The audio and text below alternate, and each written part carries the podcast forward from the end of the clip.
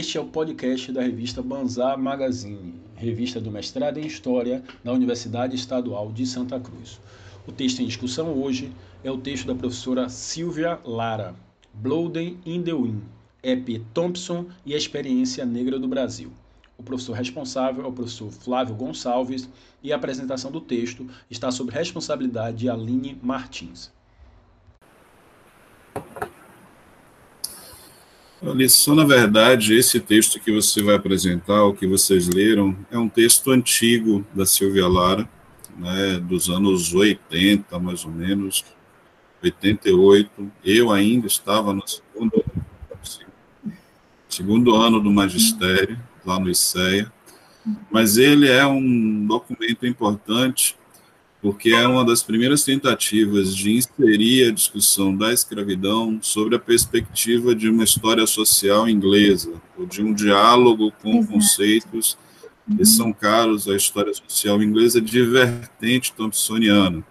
Os conceitos de reciprocidade, de paternalismo, de experiência, né? e é importante a gente lidar com esses conteúdos, sobretudo porque nossas linhas de pesquisa muito discretamente, apresenta um conceito thompsoniano, que é o conceito de experiência, né, que está expresso lá na, na miséria da teoria planetária dos erros, né, mas as experiências que são essas contingências e o posicionamento dos indivíduos diante do cotidiano, né, de sua resiliência, dos elementos de negociação, de reciprocidade, dessas formas de, de interpretação desses movimentos sociais, que está ali colocado nas linhas de pesquisa, tanto na experiência da diáspora, quanto na experiência do Atlântico.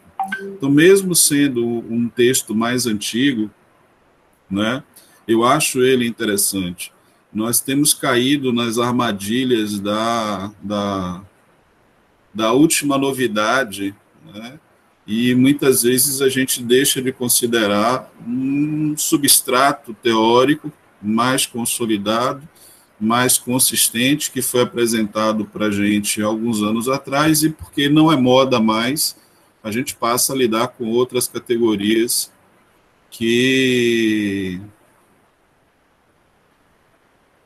que não explicam ou que explicam parcialmente ou que, na verdade, só estão reproduzindo de uma forma mais simples ou simplória é, algo que já foi elaborado mais, mais atrás do passado. Então é preciso que a gente evite essas armadilhas, não é? E essas armadilhas elas podem ser evitadas se nós estudamos os clássicos. Não é? Por mais é, interessante que a produção acadêmica seja, ela é um grande é um grande amontoado de blocos. Cada geração, cada pessoa, cada pesquisador vem ali e coloca uma pequena pedra, né? e essa pedra elas vão se acumulando, né? e é a partir delas que se sustentam os edifícios. Muitas vezes a gente desconsidera o que está posto, as pedras mais, vamos dizer assim, fundamentais, que estão na base da pirâmide, e a gente quer analisar a partir das coisas que estão mais por cima. Qual é o resultado disso?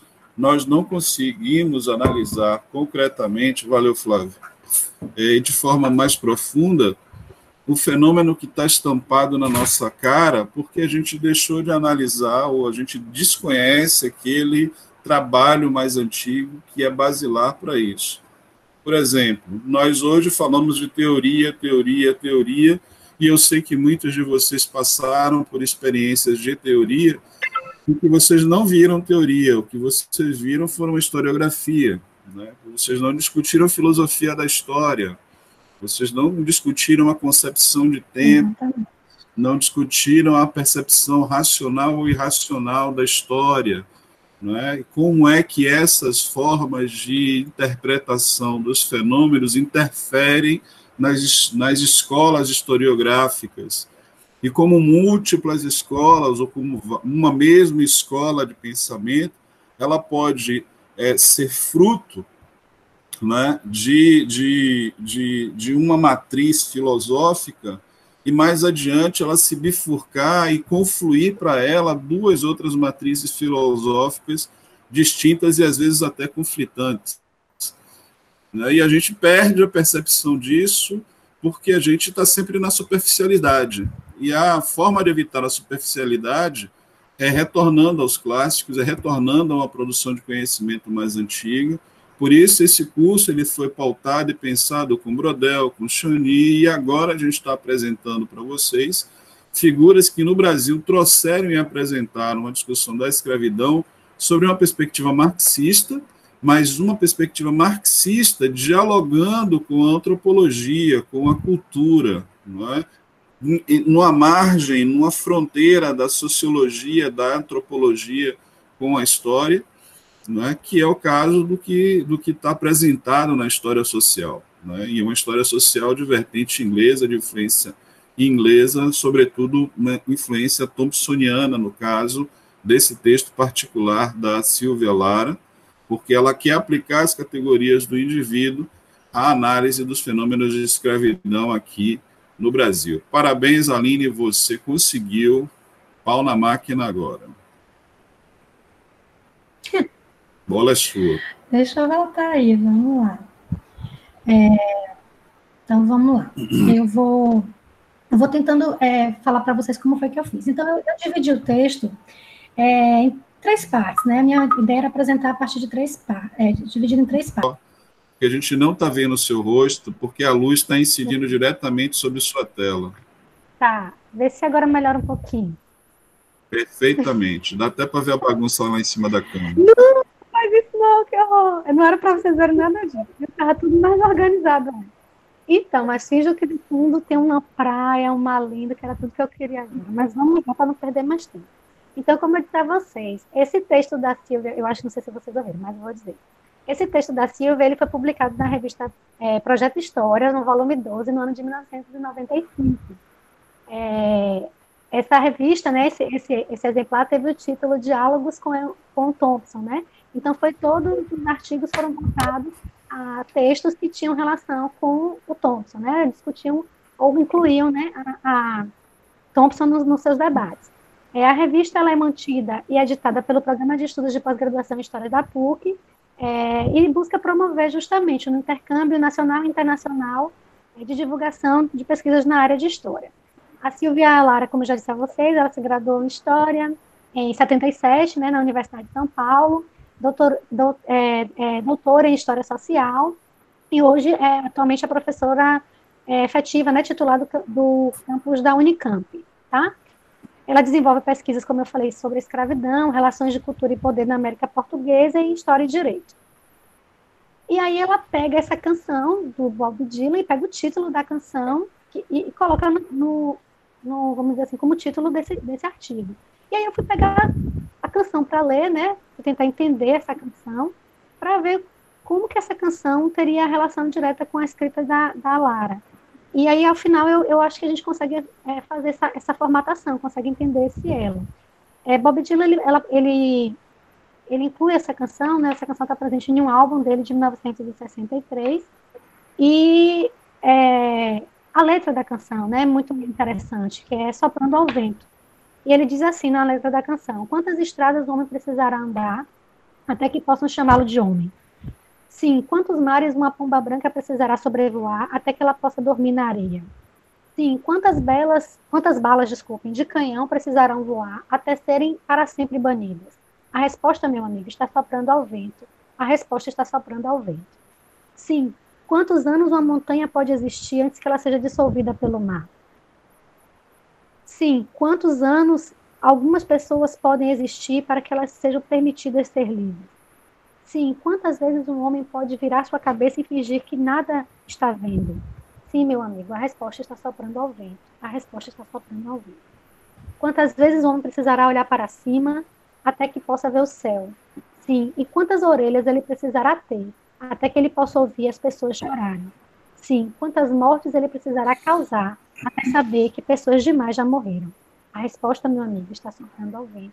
A resposta está soprando ao vento é, eu acho que tanto a canção quanto o texto de Lara, eles caminham para essa é, discussão da, situação da, da escravidão em si, mas também das consequências, vamos dizer assim, das relações pós-escravidão, né, que são as questões do racismo, né, que ainda hoje são é, enfrentamentos das populações afro-americanas, vamos chamar assim. Eu, quando falo afro-americanas aqui, não estou falando só dos negros dos Estados Unidos, norte-americanos, mas de todos os negros de toda a América, né, que de alguma forma continuam enfrentando e lutando por é, igualdade, né, vamos dizer. E aí, eu, como eu disse a vocês, eu, eu dividi o texto, o texto dela em três etapas de análise, para minha compreensão, mas que eu acho que também vai ajudar vocês a entender é, o melhor, né? Acho que vocês entenderam e vão colaborar comigo. Mas pelo menos vai ajudar minha, ajudou na minha sequência de pensamento. E a primeira etapa foi justamente a etapa em que ela é, apresenta a questão norteadora, que eu, que eu chamei assim, né? do que ela quer discutir, que é logo na página 43, quando ela coloca, né, que relação poderia haver entre os estudos de formação da classe operária inglesa, né, as relações entre plebe, as leis e o direito da sociedade inglesa setecentista e a escravidão africana, com o processo de abolição e a história dos negros depois da emancipação no Brasil. Então, essa que eu acho que é a questão que ela apresenta, né? É, é, é isso que ela quer demonstrar. É possível ter uma relação? Existe uma relação? E qual que seria essa relação? E aí ela recorre justamente é, a Thompson, né? Ela vai dizer que talvez em Thompson a gente encontrasse uma resposta para essa relação, se ela existe e, como que seria essa relação. Mas aí ela vai buscar nos, nos, textos e ela diz, ainda no finalzinho da página 43, que olhando a, as obras de Thompson é, superficialmente, vamos dizer assim, as principais obras, essa relação está ausente, não se encontra de cara esta relação, né? Da experiência é, dos escravos afro-americanos com a formação da classe operária inglesa. Porém, é, e aí até ela encontrar, vamos dizer assim, essa relação, ela vai discutindo é, a, vamos dizer assim, a, a construção é, de que, que, Thompson faz sobre a classe operária inglesa, né? Como que ele é, organiza isso, né? Como que ele pensa isso. E aí ela até traz Lindenbaum, né? Ela traz o texto lá, todas as montanhas atlânticas estremecem, na página 44, e nessa página ela vai é, falar, né, que, novamente, é, Lindenbaum, ele vai colocar, né, desenvolveu a tese das tradições antinômicas nos debates de Putney, e que nessa, nessa discussão, né, aquilo que a gente até já falou lá da obra de Lindenbaum, ele faz esse estudo bumerangue, né, dos efeitos dessa classe, vamos dizer assim, é, operária inglesa, tendo influência desses é, é, afro-americanos, seu pensamento libertário, né, através dos navios, e que isso influenciou a organização, vamos dizer assim, dessa classe operária inglesa. Mas ela disse que ainda não é aí que ela vai encontrar é, essa resposta, né, dessa relação de Thompson com a experiência negra no Brasil. Na verdade, ela vai dizer na página 46 que é em um. 46 ali.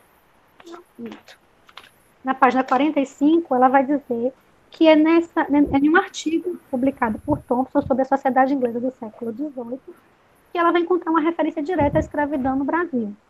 E aí ela vai dizer que nesse artigo o Thompson ele vai propor um exame comparativo entre os grandes proprietários de terra do século XVIII, né, da aristocracia inglesa, e os donos de escravos no Brasil colonial. Então é nesse texto, baseado nesse texto, que a Silvia Lara vai dizer, olha, aqui eu encontro, vamos dizer assim, a resposta da minha questão mapeadora. É nesse texto aqui que dá para a gente discutir essa possível relação, né?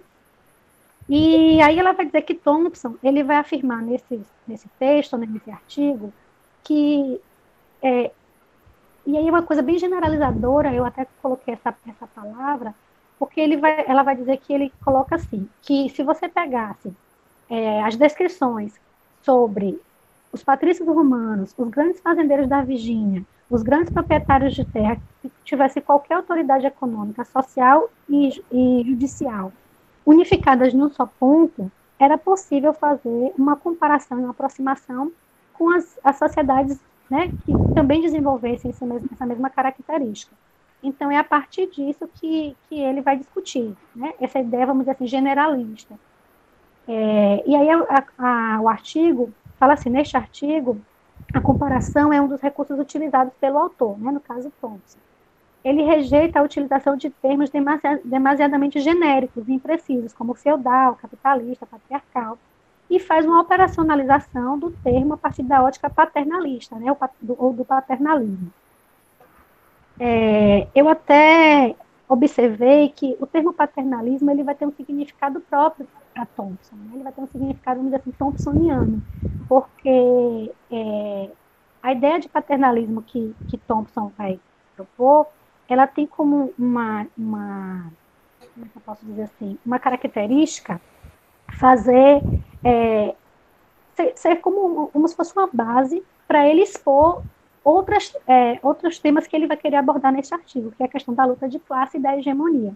Então, são nesses, é, nesses, nessas discussões, vamos dizer assim, onde ele vai apresentar alguns desses termos, em que ele vai traçar essa discussão. E aí, é, é a, a, Lara fala que nesses artigos, né, nesse artigo que fala da, analisa a sociedade inglesa do século XVIII, e mais à frente um outro artigo que é, a, é a Sociedade Patrícia e a Futura Plebeia, de 1974, também de Thompson, nesses artigos, ele vai demolir a análise tradicional que era feita sobre a sociedade inglesa, né? de que seria uma sociedade consensual, uma sociedade de uma só classe. Então, nesses dois ensaios, Thompson ele vai é, resgatar, vamos dizer assim, ele vai utilizar, não resgatar, ele vai utilizar desses termos, né, desse termo paternalismo, para desconstruir essa visão de uma sociedade inglesa consensual e de uma só classe.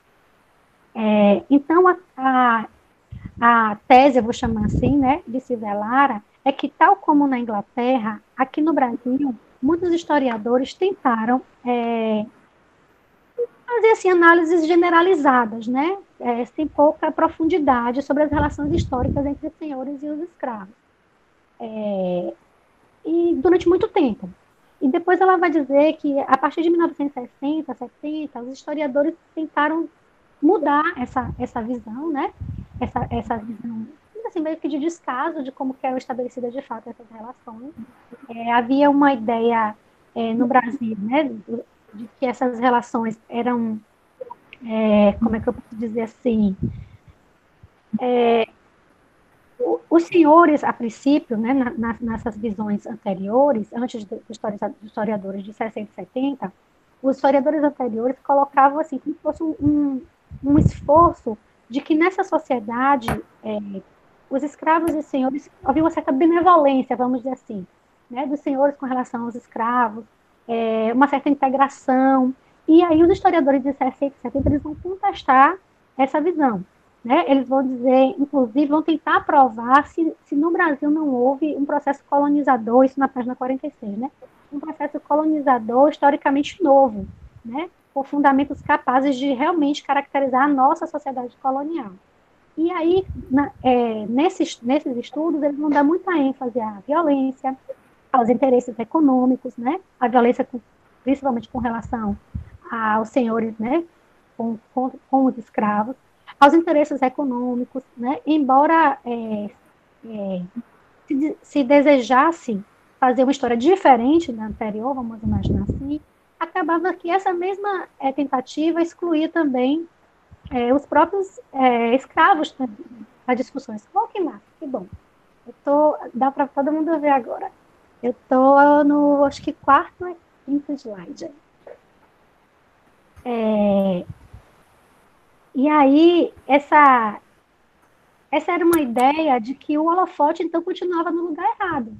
Né? Então, se antes não se falava nada sobre, é, vamos dizer assim, a sociedade. É, isso aí, eu estou aí, tá? Na primeira etapa, finalzinho da primeira etapa, aí onde ela fala é, da tese, né? Que eu estou chamando de tese. Então, ela vai dizer que, é, que os historiadores continuavam colocando o holofote no, no, local errado. Porque se antes não se falava nada praticamente dessas relações, esses historiadores da década de 60 e 70 vão colocar os holofotes numa relação muito assim, de, de violência, né, praticamente discutindo a questão da violência, como os escravos eram tratados, mas sem, sem também dar vozes a, a esses sujeitos históricos.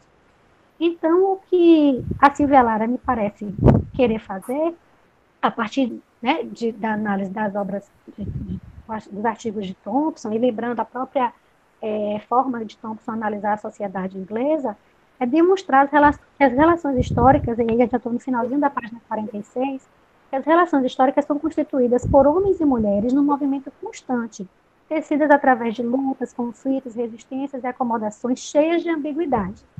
Assim, as relações entre senhores e escravos são frutos das ações de escravos e de senhores, enquanto sujeitos históricos. Uma rede de relações pessoais de dominação e de exploração. Mas que também aí é onde que eu acho que a Silvia é, dá o passo adiante com relação à forma como a historiografia analisava as relações, é, que, que essa, essa análise que ela vai fazer é tipo isso, não vai ter como você pegar uma, uma receita pronta, uma generalização, né? Tipo assim, em todo lugar funcionou assim, não. Ela vai dizer não, que era variável, era ambíguo, era particular, porque em cada lugar eram sujeitos históricos diferentes, né?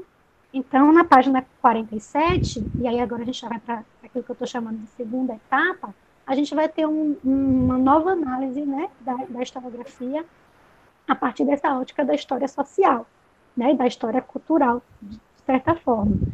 E aí ela vai ter, olha, a relação de dominação e exploração que, de modo contraditório, unia horizontalmente e separava verticalmente homens e mulheres como senhores e escravos.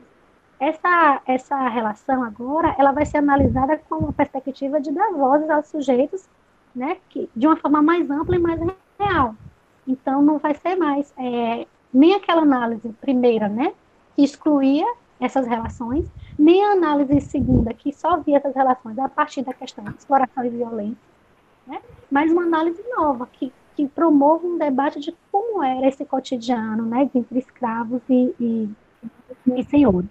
E aí ela vai apresentar na página 47 é, os holofotes, para onde esses holofotes, então, de fato, isso, isso aí é grifolia, tá? Esse de holofote para onde de fato o olhar, vamos dizer assim, dos historiadores deveria estar apontado. E aí ela vai dizer que é, haviam sim as tensões entre senhores e escravos, mas as relações entre senhores e escravos também eram relações de luta, né?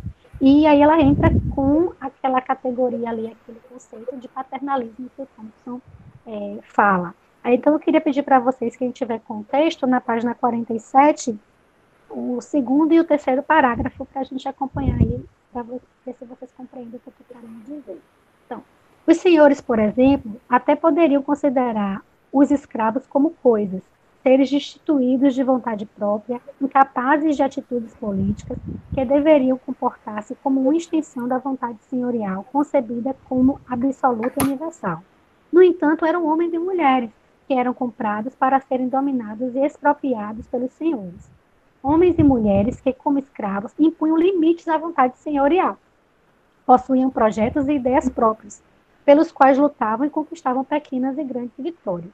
Os senhores, evidentemente, não reconheciam estas conquistas. Para eles, tratavam-se de concessões generosas e paternais concessões. Os escravos, no entanto, traduziam o paternalismo numa doutrina diferente da imaginada pelos senhores, e as concessões senhoriais transformavam-se em conquistas obtidas arduamente que deveriam ser mantidas como direitos. Então, essa é uma análise muito mais ampla, vamos dizer assim, das relações entre senhores e escravos daquela que vinha sendo feita pela historiografia até ali, né, até então. E aí é onde é, ela vai dizer, né, no parágrafo é, seguinte, a política de domínio senhorial operava, portanto, no interior de uma relação que não pode ser entendida sem o conceito de luta de classe. E é aí que eu acho que ela casa justamente, é aqui que ela diz, olha, não tem como a gente entender a sociedade é, colonial escravista brasileira sem o princípio né, de, da, de, desse conceito de lutas de classe. Então, através do paternalismo, os senhores tentavam superar a contradição da impossibilidade de os escravos tornarem-se coisas. Ao definir o trabalho compulsório dos escravos como uma legítima retribuição à proteção e a direções senhoriais, concebiam a escravidão como uma relação permeada por direitos e por deveres recíprocos. Então, essa noção de reciprocidade é aquilo que é, ela fala assim, como está utilizada por Thompson em vários dos seus textos. E aí, novamente, ela. É, como é que eu posso dizer para vocês assim? Ela, ela consegue amarrar essa, essa pergunta do início do texto dela, que eu chamei de questão norteadora, né? Há uma relação, tem como a gente relacionar é, a história da classe operária inglesa com as questão né, da história é, da escravidão pós-emancipação no Brasil, e eu acho que ela consegue justamente, a partir dessa análise dessa, da, dessas relações, é, tendo como conceito o conceito de lutas de classe. Isso na, na, questão de que ela se baseia né, em, em Thompson, tá, gente?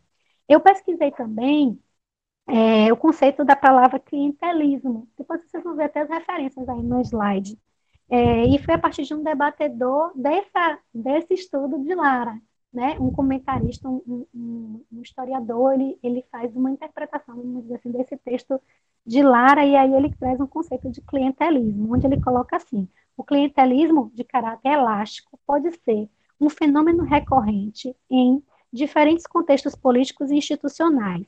A característica fundamental será a produção de hierarquias e assimetrias de poder, presentes no seio da troca política, né? Foi Luiz Henrique Nunes Bahia, no texto O Poder do Clientelismo Raízes e Fundamentos de Troca Política.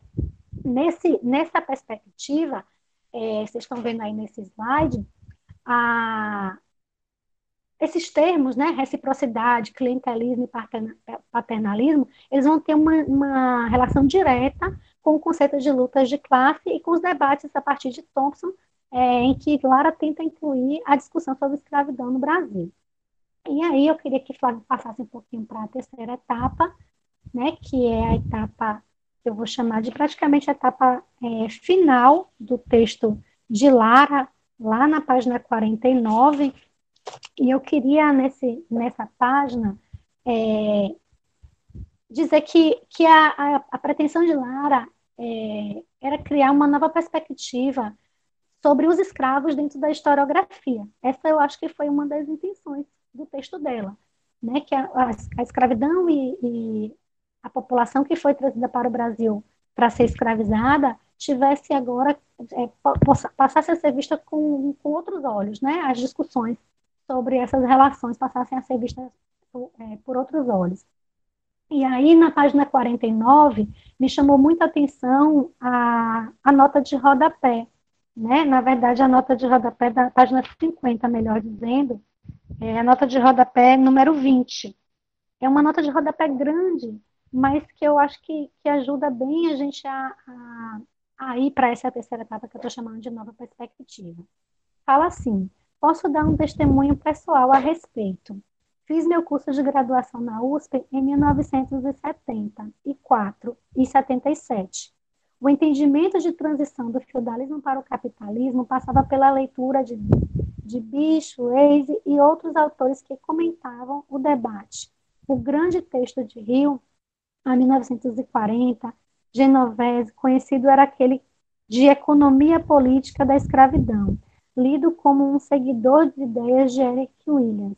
Prestávamos mais atenção às análises sistêmicas sobre a escravidão afro-americana na primeira parte de O Mundo que os Senhores Criaram, do que em, em suas palavras sobre hegemonia e lutas de classes, em frases explícitas na, na introdução e espalhadas por todo o texto.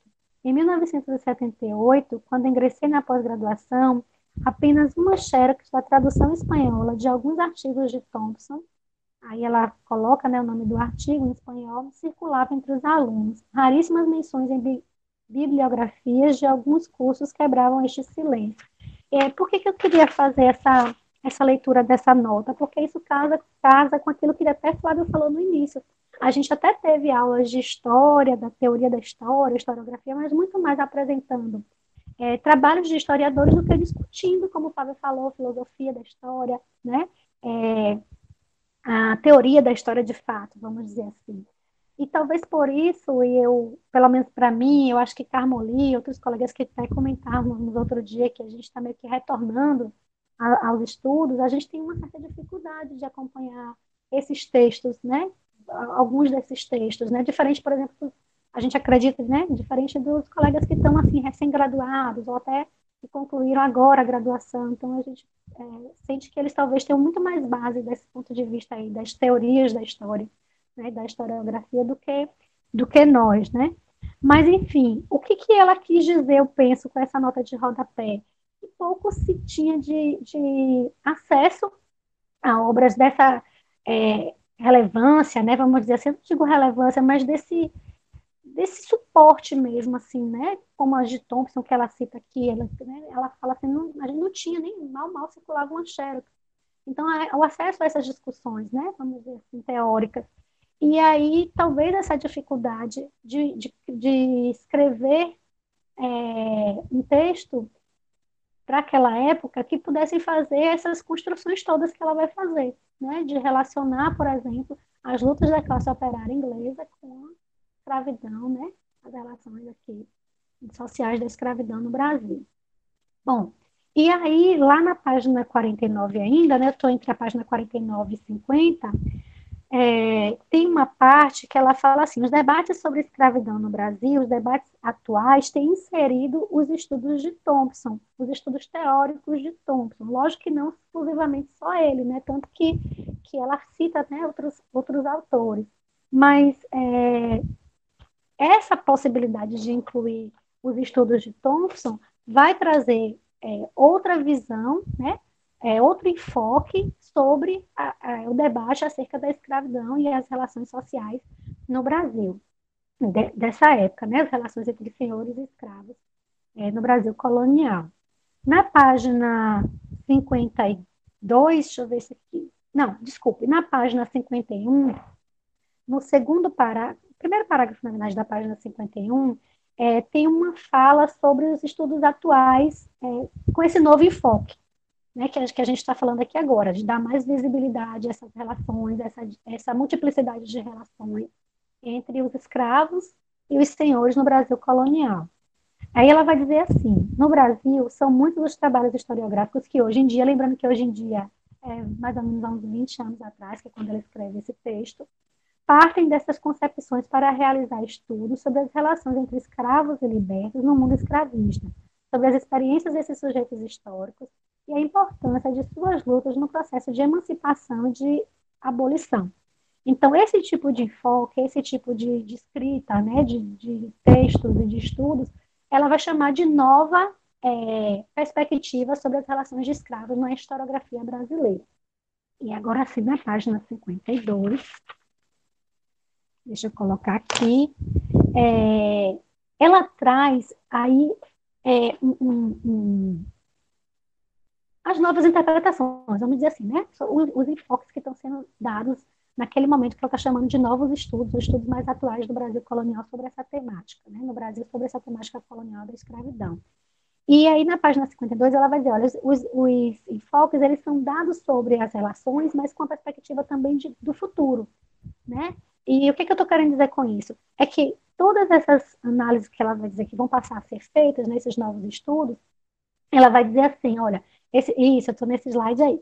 Esses novos estudos, eles estão eles estão sendo realizados é, com a ideia de debater o que, o que acontecia, né, a parte histórica dessas relações, como se davam, e como que isso vai se refletir na, na situação atual do negro no Brasil. Então, é uma coisa que, que chama atenção, né, essa, essa relação, é, é, essa, essa nova escrita, essa, no, essa nova perspectiva dos estudos sobre a escravidão no Brasil, na historiografia brasileira, vão ter esse debate. As relações eram assim, se davam dessa maneira e vai se discutir, mas isso inclusive reflete no que estamos, no que estamos vivendo hoje, na situação né, dos é, afro-brasileiros hoje. Então, ela vai, vai dizer que é, é, uma outra característica desses novos estudos. E aí, na página 52, a gente ela traz alguns números que eu acho bem interessante a gente prestar atenção. É, no segundo parágrafo, ela fala assim: olha, as novas interpretações sobre a experiência da escravidão no Brasil tem, cada vez mais, revelado um grande desconhecimento da maior parte dos historiadores em relação à cultura africana. Uma parte significativa dos estudos sobre o século XIX brasileiro tende a desconsiderar que a população brasileira desse período era majoritariamente negra. Ela vai dizer, por exemplo, e aí ela traz esses dados, né? É, 205.900 habitantes da cidade do Rio de Janeiro em 1849 por exemplo, quase 80 mil eram escravos, dos quais 60% eram africanos, e dos quais quase 11 mil libertos, ou seja, cerca de 70% da população do Rio de Janeiro, né, do ano de 1949, era pessoas, eram de pessoas que tinham nascido na África. Né, tinham nascido na África. Então, dos 65.500 habitantes de Salvador, no ano de 1835, 42%, ou seja, 26, eu fiz até as contas, viu? 27.510 eram escravos. É, ou seja, desses, 63%, né, desses 27.510, eram africanos. Então, é, tinham vindo diretamente da África. Isso dava uma população de 17.331. E os outros eram afrodescendentes, ou seja, 22%, que eram livres ou libertos de cor. Estes simples dados demográficos não, só, é, não são destituídos de significados sociais e políticos. Isso, para mim, essa frase aí foi é, perfeita, assim, né? Então, assim, é, o que se negou, a, e aí não, não vai caber aqui tudo, né, para a gente discutir, de, da, dessa falta de, de, dar visibilidade a, a essa maioria, né? Essa maioria da população. É, foi, foi, foi durante muito tempo, não, não, não, é como se eles fossem minoria, na verdade. Né? Eles não apareciam. E aí ela dizendo, nova, os novos estudos e as novas interpretações incluíram e compreenderam que é, era necessário dar voz a esses, né, a esses sujeitos. Aí ela continua assim: as culturas africanas, predominantemente banto, no centro-sul, e Nagô, na Bahia, são, sem dúvida alguma, é, sem dúvida alguma, aliás, infor, informaram as lutas de escravos e libertos na escravidão e pela e na liberdade. Constituíram o outro em muitas estratégias políticas dos senhores, dentro e fora do parlamento. Se hoje temos novas análises em relação sobre a relação senhor-escravo, precisamos, por exemplo, redimensionar os estudos sobre o lugar das culturas africanas no Brasil.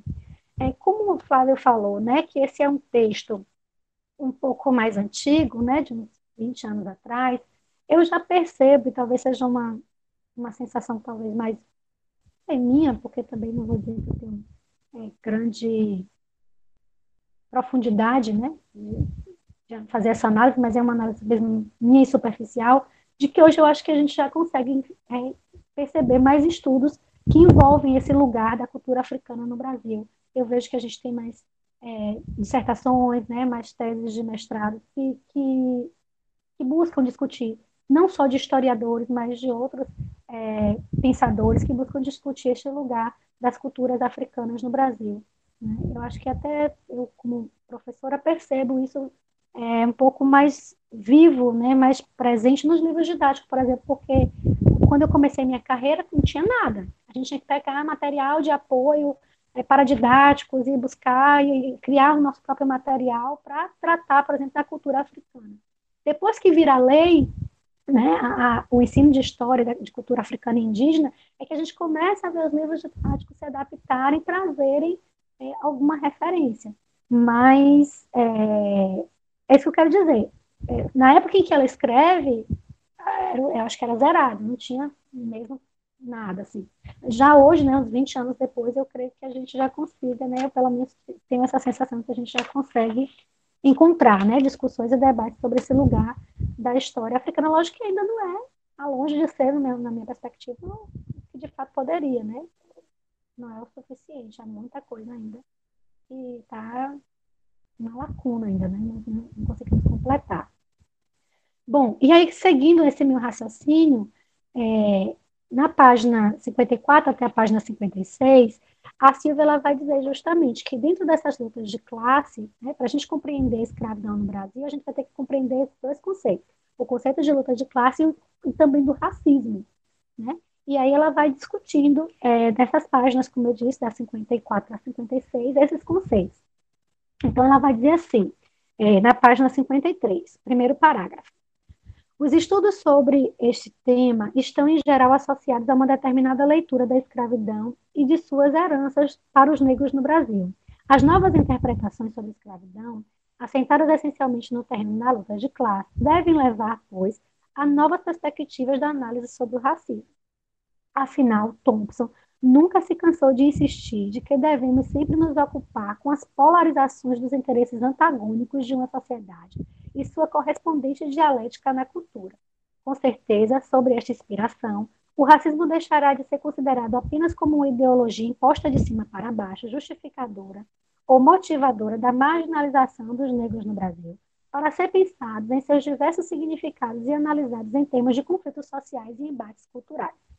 E aí é onde eu estou dizendo a vocês que, como eu falei lá, lá um pouco antes, né, que ela vai, vai mostrar que nesses novos estudos, nessa nova é, é, perspectiva de analisar nova perspectiva da historiografia brasileira, analisar a escravidão, vai ter essa visão, né? De, de ver as, as, as relações na época e ver esses desdobramentos para aquilo que a gente está chamando aqui de futuro, né? Que seria o hoje, vamos dizer assim, né? Do, do do passado é, se refletiu no hoje. É, e ela vai dizer que isso vai ser possível graças, graças à reconstrução de partes de fontes sobre a vida de ex-escravos, né? Como, por exemplo, é, ela vai falar que, que os trabalhos, por exemplo, de Gilberto Freire, Regina Cecília Xavier, né? E outros trabalhos que vão sendo retomados pela nova historiografia, vão possibilitar, né, e outras fontes que vão sendo é, valorizadas, vão possibilitar esse debate, vão possibilitar essas discussões entre a questão da luta de classe e a questão das reflexões sobre o racismo no Brasil. É, e, e, isso vai implicar para a Silvia naquilo que, que era necessário ser feito no Brasil, e aí isso eu, eu, eu ainda acho que, eu, eu não sei se é porque eu desconheço, mas eu não vejo quando a gente fala da história do trabalho do Brasil, a gente separa a escravidão. O que, é que eu quero dizer? Por exemplo, eu, eu passei um tempo, é, quando a gente trabalha na educação, especialmente hoje na rede estadual, a gente acaba sendo professor do que o pessoal chama de da área de humanas, né? Então, às vezes, a gente dá aula de filosofia, de sociologia, de geografia, mas já dei aula de todas essas disciplinas, além de história. E aí, eu lembro que é, é conteúdo do segundo ano do ensino médio de sociologia a questão das discussões sobre as relações de trabalho. E a parte que fala da escravidão, é, nos livros, pelo menos, que, que eu utilizava, né, o livro didático dos meus alunos, por exemplo, é, era coisa de, sei lá, meia página. Então, assim, é como se fosse dissociado mesmo, né? A questão da escravidão com a questão da história do trabalho no Brasil. E, e a Silvia ela vai dizer que, que não tem como ser assim. Que para se discutir história do trabalho, precisa se discutir como que foi o processo né, de escravidão no Brasil. Isso também foi uma coisa que me chamou a atenção nesse, nessa, nesse texto de Silvia. E aí ela vai dizer que os estudos recentes, aí ele volta a chamar, né, estudos recentes para a época em que ela escreveu, né, eles vão buscar é, fazer uma análise, aí já está no finalzinho da página 53, mais acurada das tensões do período final da escravidão e dos entrelaçamentos entre o trabalho escravo e o trabalho livre, trabalho assalariado ou não, que vem se somando ao redimensionamento dos estudos sobre a resistência escrava e o significado de liberdade para os cativos. A, produ a produção recente sobre escravidão e abolição, ao revelar novas dimensões da experiência escrava, tem problematizado os paradigmas explicativos para, no, para o processo da abolição e para a caracterização da experiência negra no período pós-emancipação. Então, o que ela vai chamar de novas explicações, né? As novas explicações para essas relações. Então, ela vai dizer, ó, revisitando fontes já abordadas anteriormente ou investigando novas séries documentais, os historiadores vão podendo reescrever ou escrever, né? Eu não digo nem reescrever, escrever mesmo essa história que não foi é, tratada, né?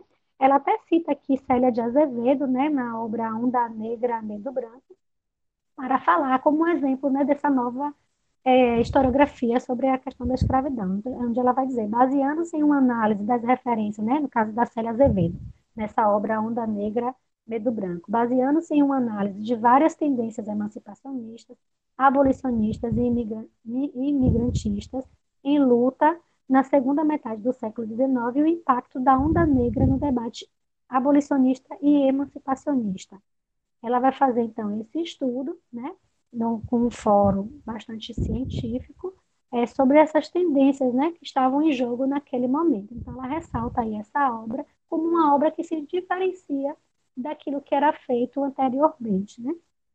É, outra coisa que eu achei muito interessante da, desse texto de Silvia, ainda na página 54, é, no parágrafo seguinte, é uma discussão que ela vai dizer que muitas vezes se associou a abolição à inserção do trabalho livre.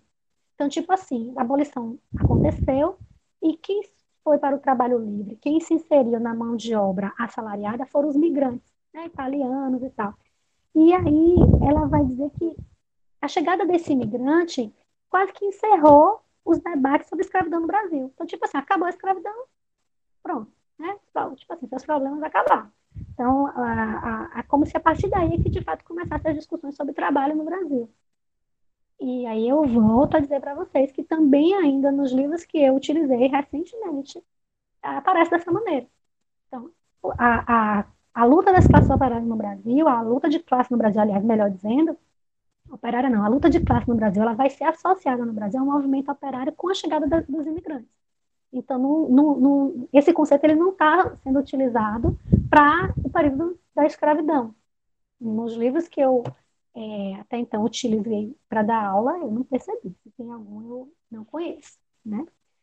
E aí eu achei interessante ela dizer isso, porque nem eu tinha parado para fazer essa reflexão. Né? E me chamou bastante a atenção. Outra coisa que eu, é, eu, eu, percebi aqui nesse, nesse texto de Silvia, que também me chamou a atenção, é que ela vai dizer, é, é tanto assim, voltando, ela fala assim, existe um hiato, né, como se fosse um abismo nessa parte aí, acabou a escravidão, começou o trabalho livre. Começou o trabalho livre assalariado, começa assim, então, a se discutir trabalho no Brasil. Ela fala antes, né? E essa, essas discussões sobre, sobre essa, esse trabalho, né? A história dos trabalhadores é, no Brasil, na, na, a figura do escravo não, não aparece. A outra coisa que eu achei é, bastante importante, a discussão que, que a Silvia vai fazer, na página 55, ela vai chamar de liberdades. Eu até coloquei aí para vocês, 55, 56. Tem assim, escravidão, né? Versus liberdade ou liberdades. Né? E a Silvia, ela vai é, falar sobre essa, essa noção, né? De que a gente teria de que o que, era liberdade para, para nós, né? Como nós compreendemos liberdade, o que era uma, a liberdade, né? naquele momento ali, que tipo de liberdade que, que era possível, né? E aí, deixa eu só pegar aqui essa, esse, essa parte do texto, onde eu estou? Na página 55 já, já estou no finalzinho, viu, gente? Ela fala assim, na página 55, é, no primeiro parágrafo, eu queria ler só o finalzinho do primeiro parágrafo, né? ela fala assim: na, ver, na sua vertente mais tradicional, a historiografia da transição postula a tese da substituição do escravo pelo trabalhador livre. E o negro escravo desaparece da história, né, substituído pelo imigrante europeu. Essa retirada já nos pareceu bastante natural. Foi o que eu disse a vocês, que é assim que é, que é, é no livro, nos livros didáticos é assim, muda automaticamente. Tá? É, como se esquecesse. É claro que é, mais para frente, né, já na história, vamos dizer assim, pós-Constituição de 88, na história mais recente do Brasil, aí por conta dos movimentos sociais estarem atingindo, vamos dizer assim, uma, uma amplitude maior, ter uma maior visibilidade, aí os livros voltam a falar. Mas aí agora mais para discutir a questão do racismo e tal, mas não para discutir a história do trabalho. É isso que eu, que eu achei é, bem importante. Aí ela fala assim: nós precisamos avançar contra essa naturalidade, né? E ousar fazer novas perguntas. É, ela até fala assim: se a inspiração topsiniana foi capaz de redimensionar a análise de parte da experiência negra no Brasil, ainda há muito a ser feito. O que queremos enfatizar por ora é que estas pesquisas e seus argumentos revelam outras possibilidades da abordagem da história social dos trabalhadores do século XIX e do início do século XX. Então, ela coloca aí que desnaturalizar e pensar outras abordagens da história social dos trabalhadores é necessário. Né? É, me parece, e aí eu novamente vou falar das minhas é, é, é, sensações, assim, de como eu tenho visto pelos congressos que eu tenho podido participar, né, da AMPU algumas vezes, que, que já há estudos de alguns colegas nessa perspectiva aí, né, nessa perspectiva de, dessa abordagem que ela fala de ao tratar da história social dos trabalhadores no Brasil, se tratar também da história dos trabalhadores libertos, dos trabalhadores escravos, né? E aí, o finalzinho da página 55, ela fala assim: Thompson pôde nos ajudar a ouvir melhor as palavras de Dubois, eu acho que fala assim, ao concluir The Black reconstru... reconstru... Gente, meu inglês é terrível. Enfim, Reconstruction deve ser. Em 1934, ele insistia em afirmar que a escravidão africana, a deportação de 10 milhões de seres humanos da beleza morena de sua terra natal para o recém-descoberto Eldorado do Oeste, fazia parte da história do movimento operário norte-americano. E a história da escravidão no, Brasil? Pergunta Silvia. Precisamos aprender a pensá-la como parte da história social do trabalho e incluir as lutas pela liberdade como parte integrante dos chamados movimentos sociais deste país. Foi inspirado pela proposta thompsoniana que Lindenbaum pôde formular sua tese sobre os bumerangues atlânticos, que ligam as experiências anti-escravistas afro-americanas à formação da classe operária inglesa. Podemos aprender uma lição ao pensarmos a história dos trabalhadores no Brasil. É, pensar a história da escravidão no Brasil como parte da história social dos, dos trabalhadores, também pensar a partir da perspectiva da história de luta por liberdade e também da perspectiva da luta dos movimentos sociais. E pensar sobre isso é também pensar é, sobre um problema político né, que se estabelece a partir do momento em que a gente passa a ter é, no Brasil, vamos dizer assim, esse grupo de, de ex-escravos, né, vamos imaginar assim, de libertos, né, de, de pessoas que vão estar é, pós, vamos chamar assim, fim da escravidão, eu não sei se ainda é menos integrada a, a sociedade, vamos, eu, eu, não estou sabendo a palavra que eu, que eu, queria usar, gente, é que eu quero dizer assim, é que discutir essa, essas relações é discutir política, entende? É discutir política e, e, e enxergar quais são os espaços que vão ser ocupados. Ou não, né? Nesse caso aí, ou não, que é porque até a própria historiografia, de certa forma, e, ou, ou, os estudos das ciências sociais fazem esse recorte, ou faziam esse recorte, né? E aí, uma coisa que me, me chamou muita atenção nesse, nesse texto de Lara são as provocações que ela faz daquilo que ela vai dizendo que ainda falta ser feito por nós historiadores. É, e eu me lembrei é, disso muito quando eu li essa, essa frase aqui já na página 56, no comecinho da página 56, ela fala assim, né, pegando o finalzinho da página 55 e comecinho da página 56. Esta não é apenas uma questão cronológica ou de searas temáticas entre historiadores, é um, pro, um problema essencialmente político. Ao invés de tentarmos descobrir se os escravos agiam ou não segundo leis específicas de um bem estruturado conceito de modo de produção, podemos aprender a ouvir os escravos, fugitivos e libertos. E suas histórias mostram como esses seres humanos submetidos à escravidão tinham outros valores e projetos, diferentes daqueles de seus senhores. Eles lutaram, né? E por que que eles lutaram? E como que eles lutaram? Como constituíam alternativas de vida é, lutaram difer de diferentes formas e conquistaram direitos. Né? Ela põe direitos entre parênteses. Transformaram as próprias relações de dominação a que estavam submetidos. E aí, nesse momento, eu me lembrei de um livro que eu li ainda na graduação, é, de Robert Slane, chamado Na Senzala Uma Flor, em que ele faz um pouco dessas discussões, né, dessas relações que eram é, diferentes daquele modelo tradicional que a gente falou, né, só de submissão e de violência que aparentemente, é, durante um tempo, se mostrava a relação entre senhores e escravos. Bom, aí ele vai dizer, ela vai dizer, né, liberdade não significa vender livremente sua força de trabalho, mas sim ter o direito de ir e vir, ter acesso à terra, manter linhagens e laços de solidariedade arduamente construídos. A luta pela liberdade empreendida por eles, no caso, no caso né, os escravos, pode ser pode ter sido é, derrotada pelos abolicionistas imigrantes e golpeados definitivamente pela República. Mas quem dirá que ela não renasce a cada dia no movimento negro e nas lutas de reforma agrária, né? Então é uma questão, novamente, como ela é, fala, né, é, de discutir, né, de estudar, de pesquisar, é, e uma questão política. Que outras dimensões da história negra ainda podem ser resgatadas, né? Ainda precisamos nos questionar principalmente as que pareçam naturais. Novas abordagens para estudo das relações raciais, é, raciais, étnicas e de classe permitirão, sem dúvida, redimensionar as interpretações tradicionalmente aceitas pelos historiadores, propondo novas questões, problematizando paradigmas explicativos e levando a investigações a novas fontes e mesmo a releituras de fontes já utilizadas é, anteriormente. E aí ela encerra né, brilhantemente, amarrando tudo que ela começa se indagando lá no início do texto, a Thompson, né? Ela vai dizer: Thompson esteve ligado a este processo, sem nem mesmo saber disso.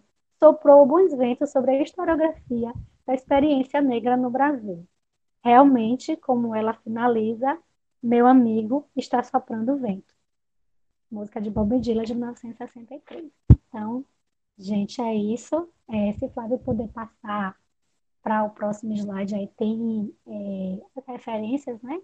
Do texto de Lara e outras coisas que eu utilizei para me embasar mesmo, para poder fazer essa interpretação minha aqui. Eu espero que eu tenha conseguido ajudar vocês em alguma coisa e espero que vocês agora me ajudem muito é, e que Flávio me corrija naquilo que eu tiver dito errado. É isso.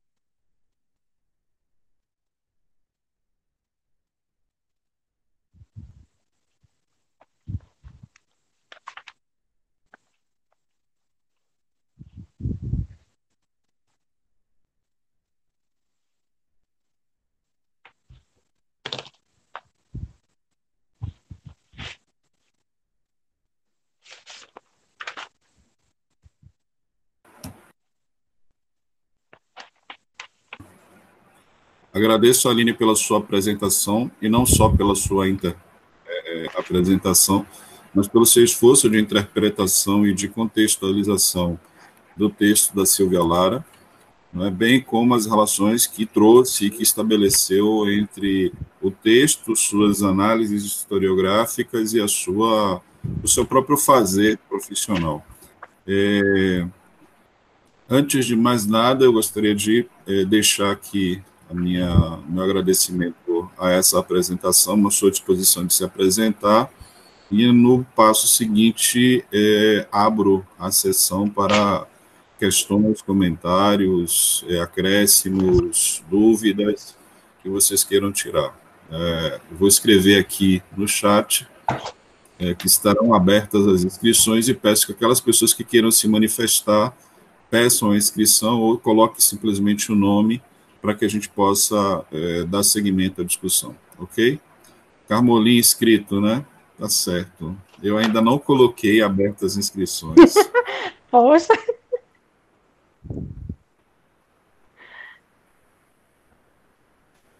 Abertas inscrições. Carmoli está inscrito, né? Pode fazer uso da palavra Carmoli, por gentileza.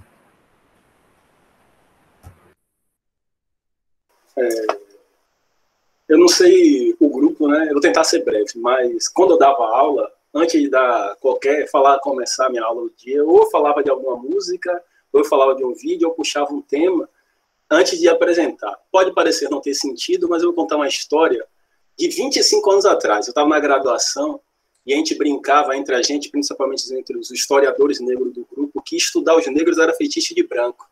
E a gente brincava, ah, João é Deus, mas repare, João nunca foi parado pela polícia, que eu falo João Reis. Pode parecer não ter sentido com a discussão, mas a leitura do texto, lendo o texto, num determinado parágrafo, num determinado ponto, ali me chamou até a atenção o tópico, foi o tópico 20, é, na verdade, a nota de rodapé número 20. Eu estava lendo ela e ela me remeteu a uma outra coisa. Por alguma razão, para entender um conceito da Lara dentro do texto, eu caí em uma revista de uma universidade de Minas Gerais.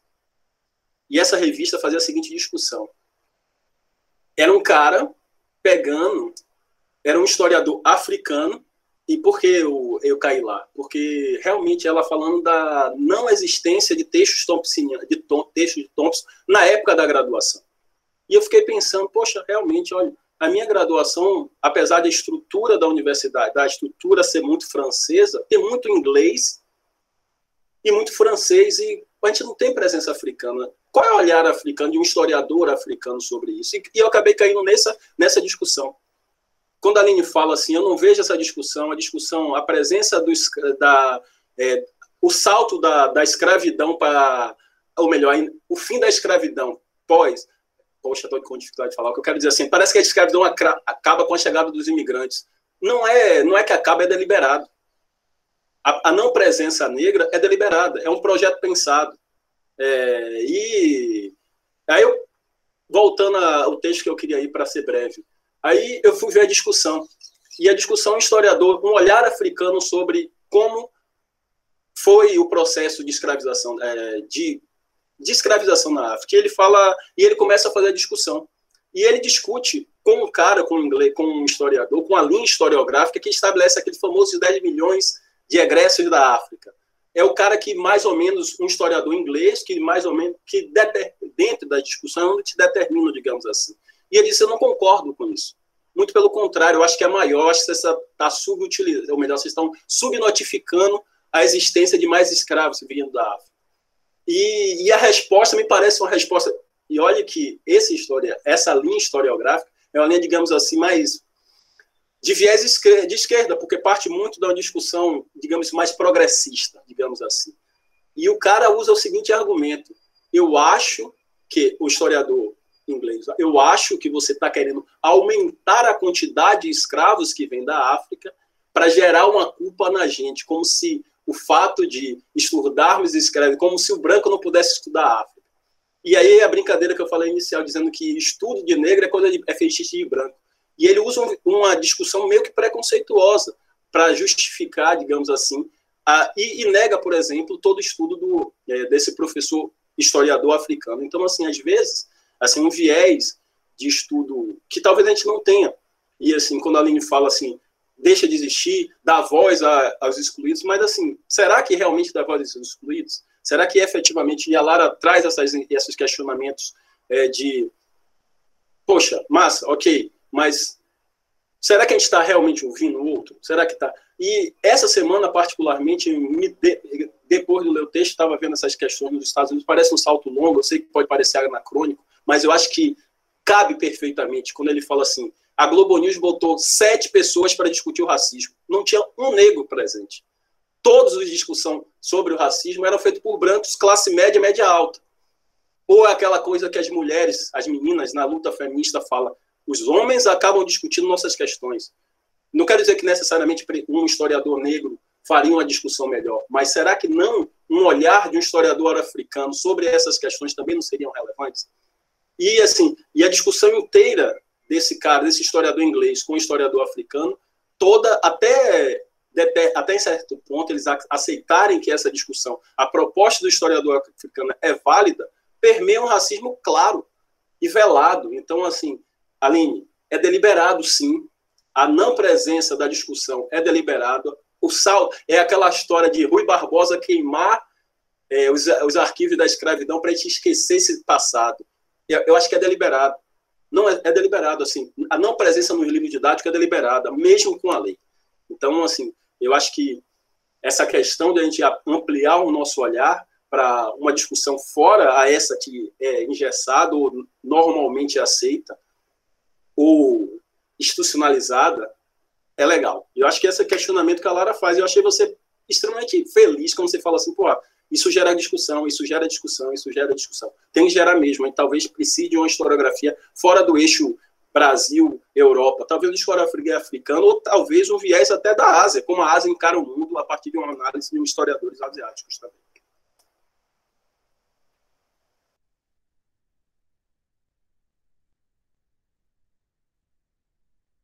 Bruna por, fa... Bruna, por favor, faça uso da palavra.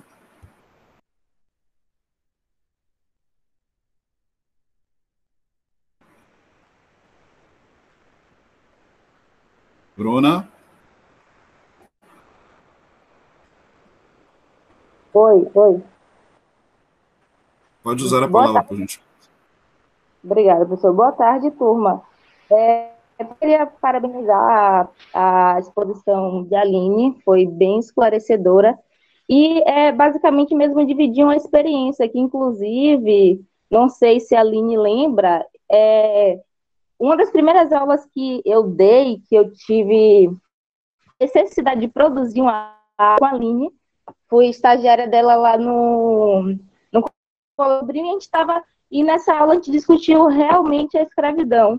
E a gente levantou essa questão da ausência do, desse de conteúdo é, nos livros didáticos. Foi daí que nessa aula a gente começou a se questionar a importância da gente discutir justamente essa ausência, o porquê é, o, o povo negro ele é excluído do livro didático, ele é excluído na abordagem gráfica, até essa questão mesmo que o, o texto mesmo, mesmo traz no início, a posição é, do indivíduo, a codificação do corpo negro, não, é, não tem um, uma análise de trabalho antes é, dos imigrantes, até porque quem realizava esse trabalho não era considerado como gente, era coisificado o corpo é, desse indivíduo.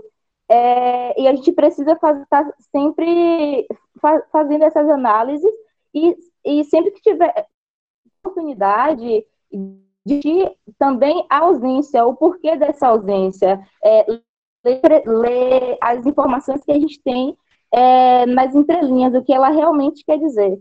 É realmente só foi mesmo uma tá, uma me foge a palavra, mas só foi para um comentário que eu gostaria de fazer e relembrar que eu tive essa experiência é, na sala de aula com a Aline, que hoje somos colegas, né?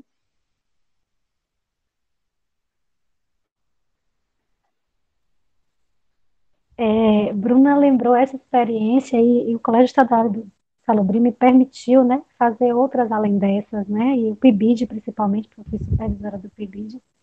É, Bruna foi do meu grupo, tinha tinham outros, né, historiadores hoje colegas, né, mas que na época eram como Bruno estudantes. E nós, é, e, e, na verdade eu sempre falo assim, o PIBID me sacudiu muito, porque eu vinha, né, de muito tempo é, afastada da, da universidade, né, e, e só voltada para o trabalho mesmo pedagógico. E quando eles, é, quando eu passei na seleção do PIBID para ser supervisora e essa galera chegou lá, eles estavam justamente nesses debates, né, atualizados né, da, da, universidade e, e, também com esse novo olhar, né?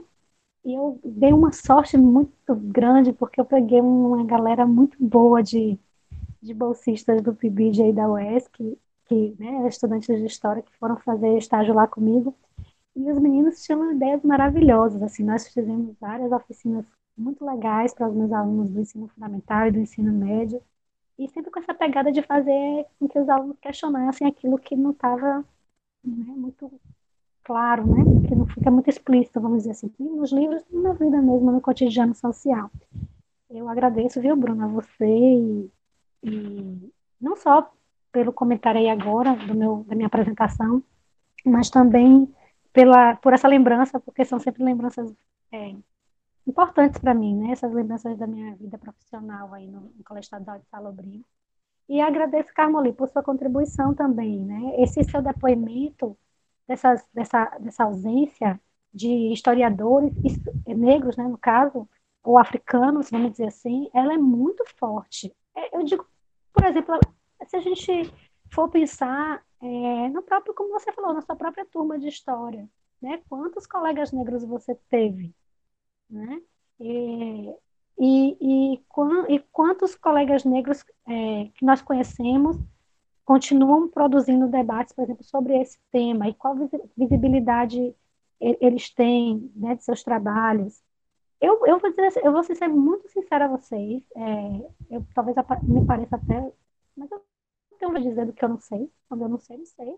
Eu, eu desconheço historiadores africanos, praticamente, eu não conheço nada é, é, de trabalhos praticamente de história feitos é, por, por, historiadores africanos, é, seja sobre a, a, África, e aí a África mesmo, né, todos aqueles países e tal, que formam aquele continente imenso, seja sobre, por exemplo, reflexões de historiadores africanos sobre a história do Brasil, né, e não só sobre a escravidão, mas por, sobre outros temas. Eu não conheço trabalho de historiadores africanos, eu não tive leitura nenhuma durante toda a minha vida até então, de estudos feitos por historiadores é, africanos e pouquíssimos feitos por historiadores negros, né? É tanto que é sempre uma ressalva, né? Quando a gente, por exemplo, fala de Milton Santos, ah, sempre essa fala assim, ah, Milton Santos, ah, ele era negro, né? Para justamente evidenciar, olha, né? Eu não sei se vocês estão conseguindo me entender o que eu quero dizer, mas tem isso, assim, é, é surpreendente até, há essa, essa, esse destaque né? o que eu quero dizer é isso, é tão, é, tipo assim, é tão raro que, que tem que, que, frisar. Olha, ele era um grande geógrafo negro. Né? Eu não estou desmerecendo, não, estou querendo dizer isso, que é, que é muito pouco ainda, muito pouco. E que a gente tem muito ainda a avançar, né? muito mesmo. Eu, acho que esse é o principal é, desafio sociopolítico do Brasil. É avançar nessas questões é, das relações étnico-raciais. Eu não sei se o termo étnico-racial é, é o, melhor, mas eu acho que, que eu acho, não, eu tenho certeza que é um, um desafio grande que a nossa sociedade tem, nós, é, pesquisadores, professores, ah, ativistas, nós sujeitos, nós cidadãos. Temos um, uma luta grande ainda pela frente para para tentar solucionar um pouco essas questões. É, eu acho que essas questões elas não vão ser totalmente dissolvidas. Pelo menos eu acredito que não a, a, os próximos 10, 15, 20 anos. Mas eu, eu, eu penso que elas já caminharam bastante. Penso sim. Muita, muita luta já teve vitória mas eu, eu vejo que temos que avançar. Desculpa, o colega quer falar, né? Olha só, tem escrito é, Mary, que pode fazer uso da palavra, e na sequência o questionamento de, do, do mundo, Marcos. Depois, eu, se não houver mais inscritos, eu vou botar um pouquinho de lenha nessa fogueira. Pode fazer uso da palavra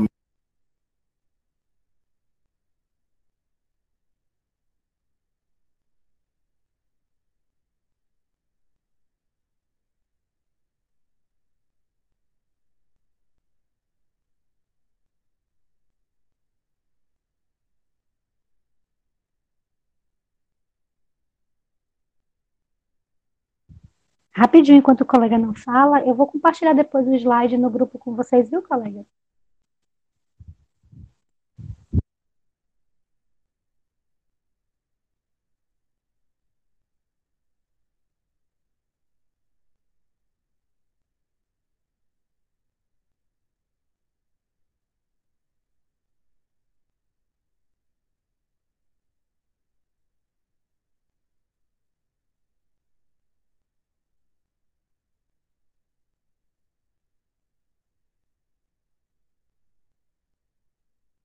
Mary Lucy.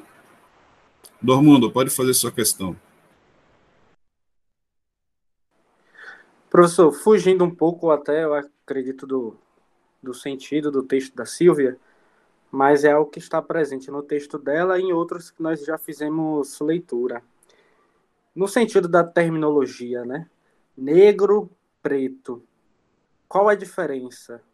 Eu vejo, eu vejo a mídia falando negro, eu vejo um questionário é, do governo, algo do tipo, utilizando a palavra preta, né, no sentido de cor.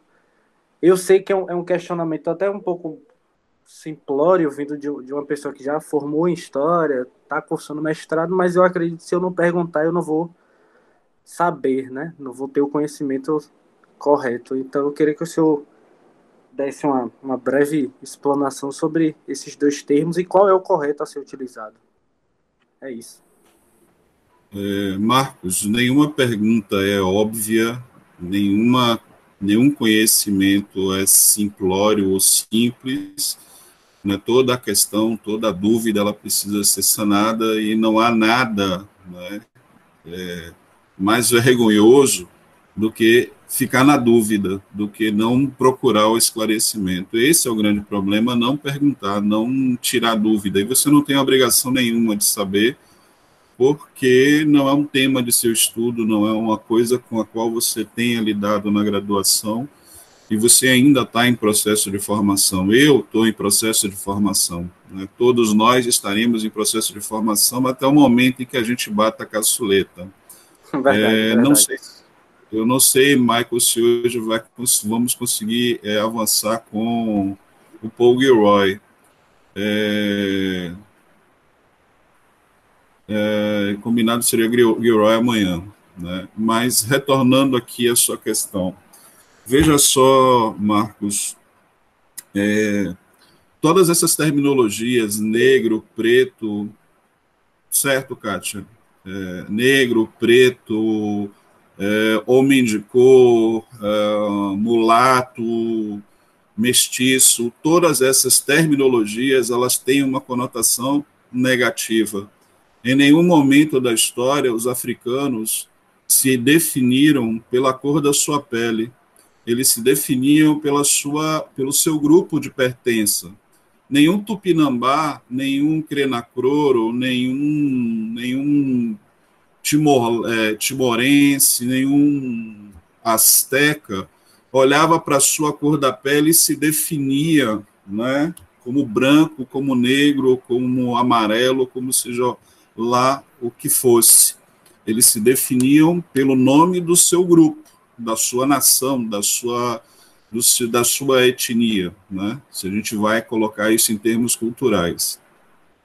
Essas denominações que vinculam é, a cor da pele do indivíduo né, a uma determinada característica é produto do racismo é, europeu surgido, sobretudo, a partir das classificações que Linné, no final do 17, fez em torno das raças. Linné era um biólogo, enfim, um desses intelectuais, que fez a taxonomia né, das espécies.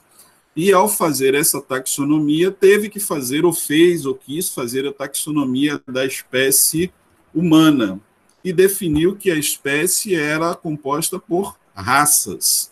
E para cada, cada uma das características mais evidentes, ele atribuiu um nome. Qual era a característica mais evidente para ele em relação às pessoas? A cor da pele. Então, eram os brancos, depois caucasianos, etc., os africanos ou os pretos, depois os amarelos, né? basicamente isso, né? As três grandes raças, por assim dizer, que né, no seu processo de miscigenação é, produziu outros subtipos, que esses outros subtipos não eram considerados. Problema para eles a questão do índio americano, que não tinha nada semelhante com o japonês ou asiático, mas foram agrupados né, junto da mesma categoria, mongol, eh, mongoloides ou mongólicos ou amarelos. Né? Então, veja, essas definições todas, preto, negro, mulato, homem de cor, são definições do dominador, são, defini são definições do escravizador, são definições do colonizador. O que é que acontece? Acontece que ao final do século XIX, né, mais especificamente numa discussão aí pós-abolição, não só no Brasil, mas em outros espaços, é, se necessitava designar esses indivíduos. E aí, dentro de uma perspectiva dos, do movimento negro norte-americano, se optou por determinadas terminologias que foram mudando. Por exemplo, né, e nós temos isso ainda hoje, movimento negro, os movimentos culturais brasileiros acompanham muito, em muito, a influência do movimento negro norte-americano. Então, observe, durante muitos anos, os uh, nigger e os black men não quiseram ser chamados assim. Eles preferiam ser chamados de homens de cor. E como homens de cor se identificavam. Acontece que lá pelas tantas, essa discussão de homem de cor também passou a ter uma conotação racista e eles optaram por uma outra definição, black man. Então são os negros, os homens negros ou os homens pretos. No Brasil tem um texto, acho muito polêmico de certa forma, que depois eu posso te recomendar, do Ivone Magui e do Peter Fry, salvo engano, que vai discutir exatamente a incorporação dessas terminologias norte-americanas pelo movimento negro. Então, veja, hoje, né, durante a minha juventude, nós nos dizíamos homens negros, nós éramos negros e negras e falávamos isso com orgulho e estampávamos alguns, né? Nem eu, nem o Carmoli estampamos isso, mas muitos estampavam 100% negro na camisa né, e saíam orgulhosos em dizer que eram negros. Hoje, a rapaziada prefere ser chamada de preto, o povo preto. Se você me perguntar por quê, eu vou dizer para você, não sei. Preto é uma escolha vamos dizer assim, do Estado brasileiro enquanto categoria demográfica. Então, a demografia brasileira mantém a lógica, vamos dizer assim, da época de Linné, definindo as características raciais, vamos dizer assim, do, sua, do seu contingente demográfico a partir daquilo que é mais evidente, ou seja, a cor da pele. Então, é o branco, preto, amarelo e por aí vai. Eu, há alguns anos atrás, quando estava escrevendo a minha dissertação de mestrado, me deparei com essa discussão e tive que fazer uma escolha.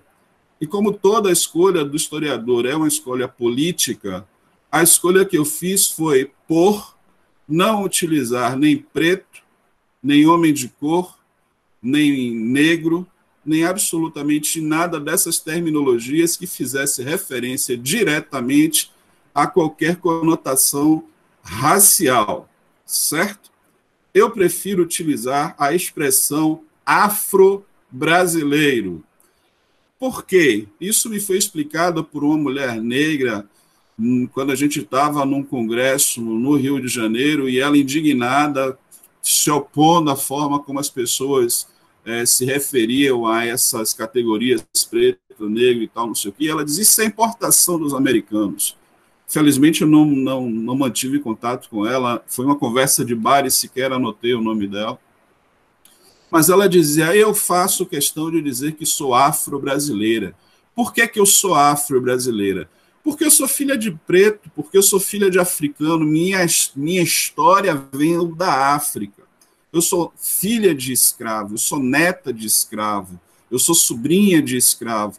Eu pertenço, né, historicamente, e me identifico historicamente com o continente africano. Então, a minha ancestralidade primeira é africana. E ela foi arrancada de mim e me colocada, e me foi colocada aqui no Brasil, não é? para construir essa nação. Então, eu também não vou abrir mão é? do sacrifício do suor de minha família e de meus ancestrais na construção do Brasil. Por isso eu me defino como afro, em primeiro lugar, pela minha ancestralidade, a minha primeira ancestralidade, e depois como brasileira, porque a minha segunda ancestralidade, afinal de contas, meus ancestrais também construíram esse país. Por isso eu me defino como afro, como afro-brasileiro. Diante do que essa mulher me disse, né? Não, não só a minha, a gente estava num bar e ela falou isso a plenos pulmões, eu cheguei em casa, pensei, olhei para minha dissertação e disse: ela está absolutamente correta. Eu não tenho por que utilizar as categorias do dominador para me definir. Prefiro me definir a partir de minha ancestralidade. E minha ancestralidade é afro-indígena brasileira. É tudo e muito mais outras coisas. Mas se a galera hoje no movimento, influenciada pelo hip hop, influenciada pelo soul, prefere utilizar a como categoria né, de identificação preto, ou os norte-americanos black, ou nigger, seja lá o que for, né, o fato é que essas categorias elas têm a mesma é, finalidade. É uma escolha política que tem como finalidade se impor e chocar o seu contendor. Às vezes, é simplesmente uma tentativa de ressignificação do termo, ou seja, atribuir a algo que era visto como negativo uma característica positiva, porque aquele grupo o incorpora e se apropria dele e faz uso dele de forma diferente do que é feito pelos racistas, por assim dizer. Não sei se lhe, lhe, lhe tiro a dúvida com minha longa história, mas eu continuo sendo 99% mestiço, algo entre escravizaura, Macunaíma e Gabriela, e ao diabo politicamente correto.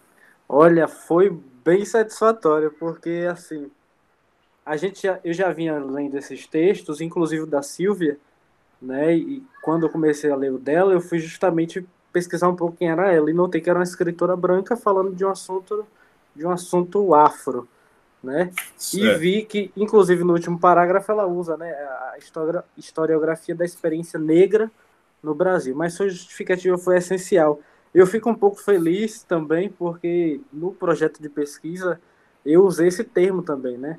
Afro-brasileiro. Então, até então eu estava, de certa forma, andando no, na, na visão correta, né? Que eu também acredito que a visão dessa, dessa sua conhecida do Congresso também seja mais correta. Valeu, professor.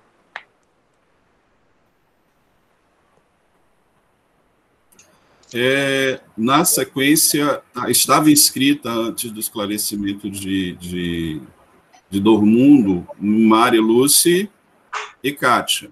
Mari Lúcia já está viável? Sim.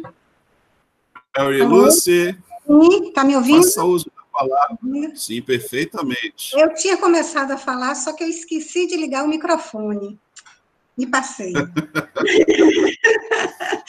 então, Aline. Eu faço isso direto, só não espalhe. Uhum. Então, Aline, foi também uma coisa que realmente é, é, é, me chamou a atenção. É, a questão que, que Lara trabalha, a distinção entre trabalho escravo e trabalho livre, né? que a gente é, não, é, não é só no mundo acadêmico que tem, é, digamos assim, a distância desse esclarecimento. Mas quando a gente começa já no mundo escolar, a gente já vem aprendendo a fazer essa distinção. E a questão conceitual é uma coisa que nos pega, principalmente enquanto alunos, porque quando a gente vai escrever alguma coisa e não está dentro do, dos conceitos aceitos, então diz, não, você está usando o conceito de forma errada. Então, essa, essa questão de de não valorizar, né, de não incluir o trabalho escravo é, na história do trabalho, é uma coisa que já vem sendo construída na gente desde a escola.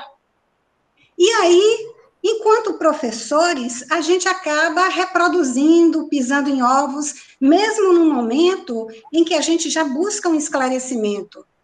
Né? E esse esclarecimento precisa ser feito a todo momento, como esse esclarecimento que, que Flávio fez agora é natural, né? A gente, a gente cresce num mundo de linguagem, a gente aprende a falar coisas erradas achando que são corretas, né?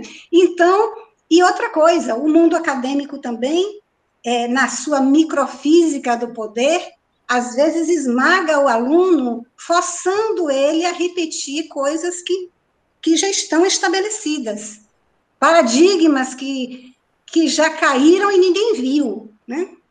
Então, é, por exemplo, é, quando eu estava dando aula na zona rural de Neme Pimenteira, Ilhéus, sempre havia a questão da, da comemoração da consciência negra. E aí eu sempre né, é, tinha uma briga pessoal com os colegas para não transformar isso, não só, não só a, a, a consciência negra, como o dia da, da consciência indígena, em uma festinha né, que as pessoas se fantasiam, mas se usar isso para ler textos, né, para buscar informações, né, e aí a gente trabalhava lá a questão da, da revolta escrava no Engenho de Santana. E até mesmo neste momento em que a gente estava usando um texto tão significativo quanto este, a gente pisa em ovos ao dizer que aquilo ali é um levante trabalhista, eu mesma não tive a coragem. Eu digo, olha como parece já, como já tem indícios de um levante trabalhista. Mas eu mesma não pronunciava, porque arriscava estar usando o conceito errado. Porque a academia faz isso com a gente. Né? Então, assim, não é só uma questão, como Lara disse, como Lara colocou, do historiador buscar, mas principalmente o professor o professor que está na sala de aula, né, que está atento ao livro didático, que, que e precisa né, estar atento a, justamente a essa nova é, é, bibliografia, a esses novos olhares, né, que sacodem os nossos olhares ultrapassados, antigos e arcaicos. Então, assim, eu achei muito legal a questão do, do PIBID, né, que você comentou, porque eu fui pibidiana, eu fui pibidiana e foi muito legal, eu, eu, eu fiz história não muito, há não muito tempo, e fui pibidiana, e realmente, quando o pibidiano chegava nas, nas escolas levando essas novidades, os professores gostavam muito. Né? E aí, olha você aqui de volta para a academia. Eu achei muito legal a sua apresentação, viu? E gostei muito de Lara também. Parabéns. É, é, Kátia, pode. Kátia, pode fazer uso da palavra, por gentileza? Eu. Deixa eu me mostrar aqui. É... Gente, é, primeiro parabenizar a expositora, é, dizer a vocês do prazer enorme de estar aqui com vocês. Não vou, eu vou tentar ser breve, apesar de que eu não consigo nunca falar muito pouco, mas eu quero dizer para vocês que quando eu vi que a discussão é, era desse texto, eu fiquei, eu voltei, eu reli o texto, né, porque eu já li esse ano esse texto na época em que ele foi produzido, eu estava no mestrado nesse período, e, e foi uma coisa impressionante que eu queria falar sobre isso com vocês, né? Primeiro, assim, primeiro a importância desse texto, porque ele foi um texto é, bastante discutido naquele período, é, isso é 96, 97, é, e ele, para mim, ele foi, ele foi importante porque faz uma síntese. Naquela época, né, eu fiz uma visita, eu fiz uma, uma passagem aqui no tempo. Eu sou professora de História do Brasil e, e eu vi tu, tudo que eu li, li, da maior parte das coisas da minha vida que eu li estão ligadas a essa leitura, essa literatura que esse texto comenta, que esse texto discute, né? É, eu gosto muito desse tipo de texto, porque ele é um texto de, de que faz um balanço historiográfico, que aponta é, uma coisa que eu acho que falta muito hoje, porque a gente está vendo as coisas serem aplicadas, discutidas, é, tem muitas discussões, muitos seminários, muitas falas, e parece que a gente não sabe, é, que não, é, não fica claro a origem das discussões, os conceitos, o, os caminhos que os conceitos tomam. Então, é, Para mim, esse é um texto muito bom nesse sentido, né? Da gente conhecer as discussões e como elas se encaminharam. E, e aí eu queria trazer para vocês, na verdade, uma coisa que vocês não viveram, que é que foi a discussão desse texto na UFBA na época, né? Esse texto ele foi produzido em 95 e ele estava ligado a um debate, a uma coisa que eu adoro. Eu como como professor, como, como, pessoa da história, né, que eu adoro, são as polêmicas. São poucas as polêmicas historiográficas nesse país, né, entre os historiadores. E esse texto fazia uma discussão específica com Jacó Gorender. Jacó Gorender escreveu em 1990 um livro chamado A Escravidão Reabilitada. É, a Silvia lá, ela está respondendo esse texto, ela está discutindo com esse texto.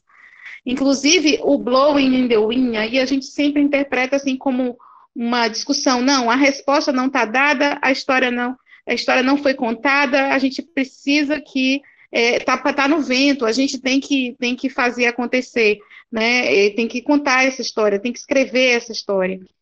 E eu só queria colocar para vocês, e assim, Flávio, aí é mesmo a discussão do texto, né? Do, da coisa da produção do texto. Eu queria trazer para vocês um trechinho do livro do, do que o Gorinder está dizendo, né, nesse, nesse Escravidão Reabilitada, onde ele faz uma crítica contundente a Silvia Lara. Ele começa fal falando, o que ele quer dizer o seguinte, que existe uma escola unicampista, e aí por isso a, a Lara fala lá da Unicamp e tal, é, que, que é, reabilitaria o neopatriarcalismo, é seria um neopatriarcalismo, né? Reabilitaria o patriarcalismo de Gilberto Freire. Eu queria ler para vocês só uns trechinhos aqui, né? É, ele começa criticando Cátia Matoso, historiadora da, que escreveu a História da Bahia, né? Grega que trabalhou com a História da Bahia. Ele escreve assim: a exaltação da acomodação e do ajustamento e do ajustamento perpassa a obra de Cátia Matoso. De um lado, o senhor ameno, generoso, do outro, o escravo dócil, embora malicioso e sutilmente resistente. o escravo abrigado na família senhorial patriarcal. Se Gilberto Freire, eu estou pulando aqui, viu? Se Gilberto Freire tantas vezes elogiou a doçura das relações escravo-senhor no Brasil, Kátia reitera a ternura, imagem interna da Bahia, terra maternal para os escravos. E aí ele continua, ele vai, ele vai falando, né?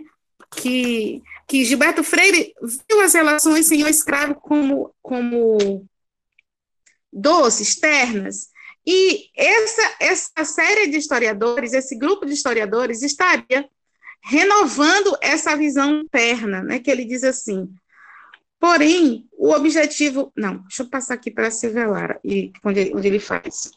A segunda linha unicampista reúne Célia Marim de Azevedo, Lília Schwartz, Sidney Chayub, Silvia Lara, com o apoio de Robert Lenz, Peter Eisenberg e outros.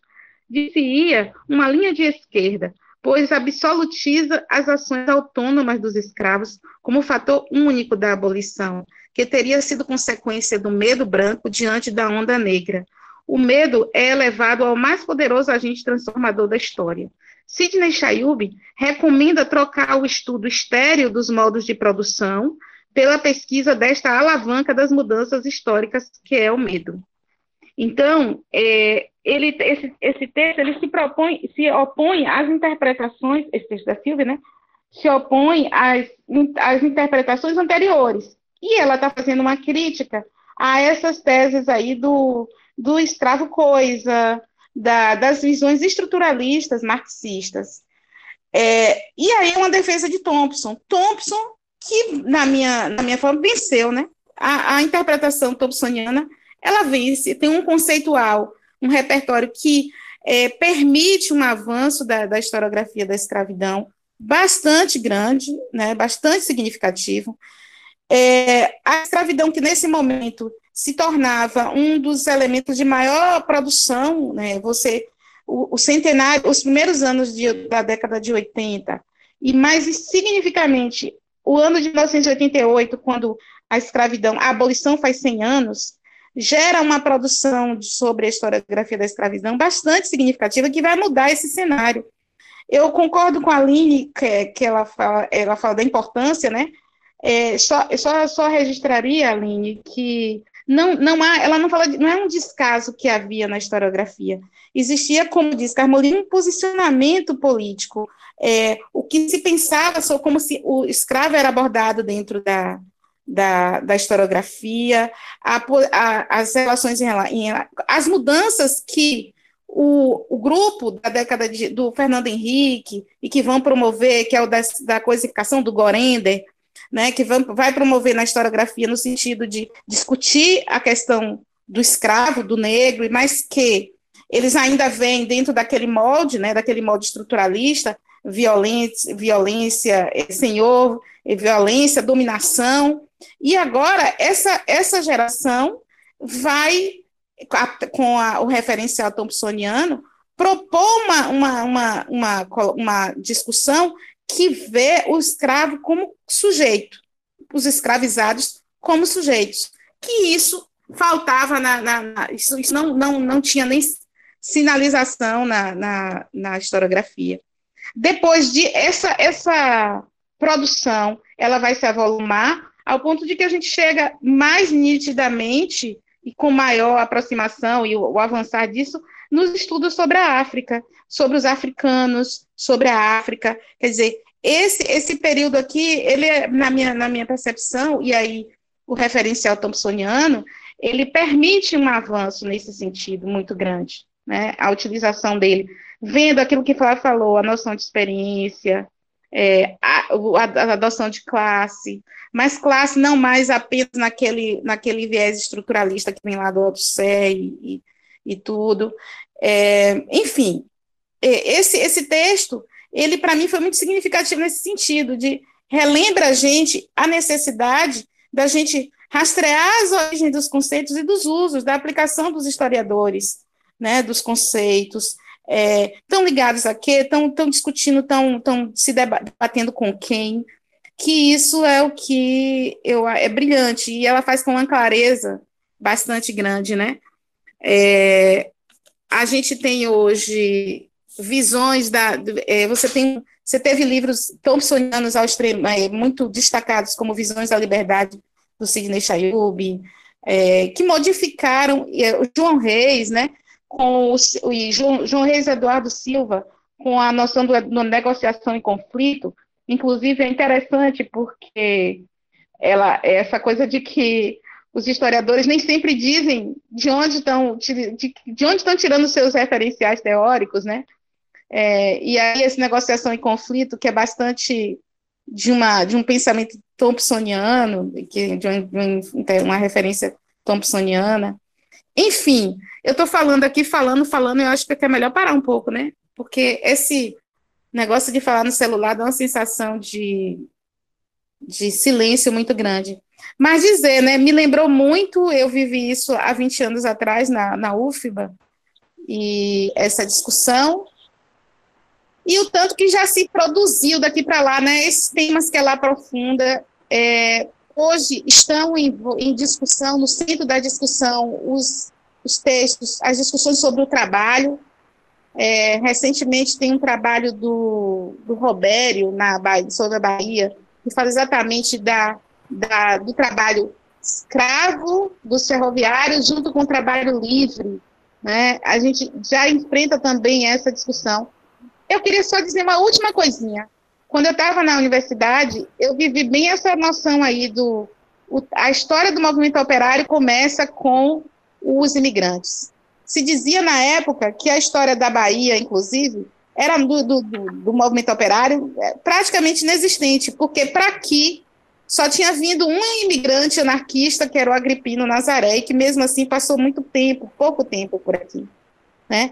Essa, essa crítica foi feita, hoje a gente tem historiadores como Marcelo Badaró, como Luiz, Antônio Luiz Negro, na Bahia, que já enfrentaram essa discussão e que avançam nisso, né? Dentro, e Thompson, a grande referência. Eu falei aqui de dois dos maiores thompsonianos desse país, Antônio Luiz de Negro e Marcelo Badaró Matos. Então, esse trabalho, ele tem esse, esse viés interessante e que eu acho que os historiadores, os alunos de história, estudiosos da história, precisam ficar muito acompanhando essas polêmicas e esses balanços. Deixa eu parar aqui. Obrigado, Kátia. Se quiser, pode continuar falando, porque eu estou gostando muito. Né? Uma das questões que você coloca aí é, também tem uma outra polêmica, que é a polêmica USP é, versus Unicamp, né, escola social, é, é, sociologia paulista, os caras brigando, enfim, é, por conta desses elementos de interpretação. É, nós percebemos novos estudos, nós percebemos que depois da lei há uma ampliação, tem os estudos de João Reis que estão sendo é, colocados em tela, Chalub e etc. Enfim. Né? Temos coisa de muito boa qualidade, mas a gente precisa também se perguntar da qualidade desses novíssimos estudos que estão sendo produzidos.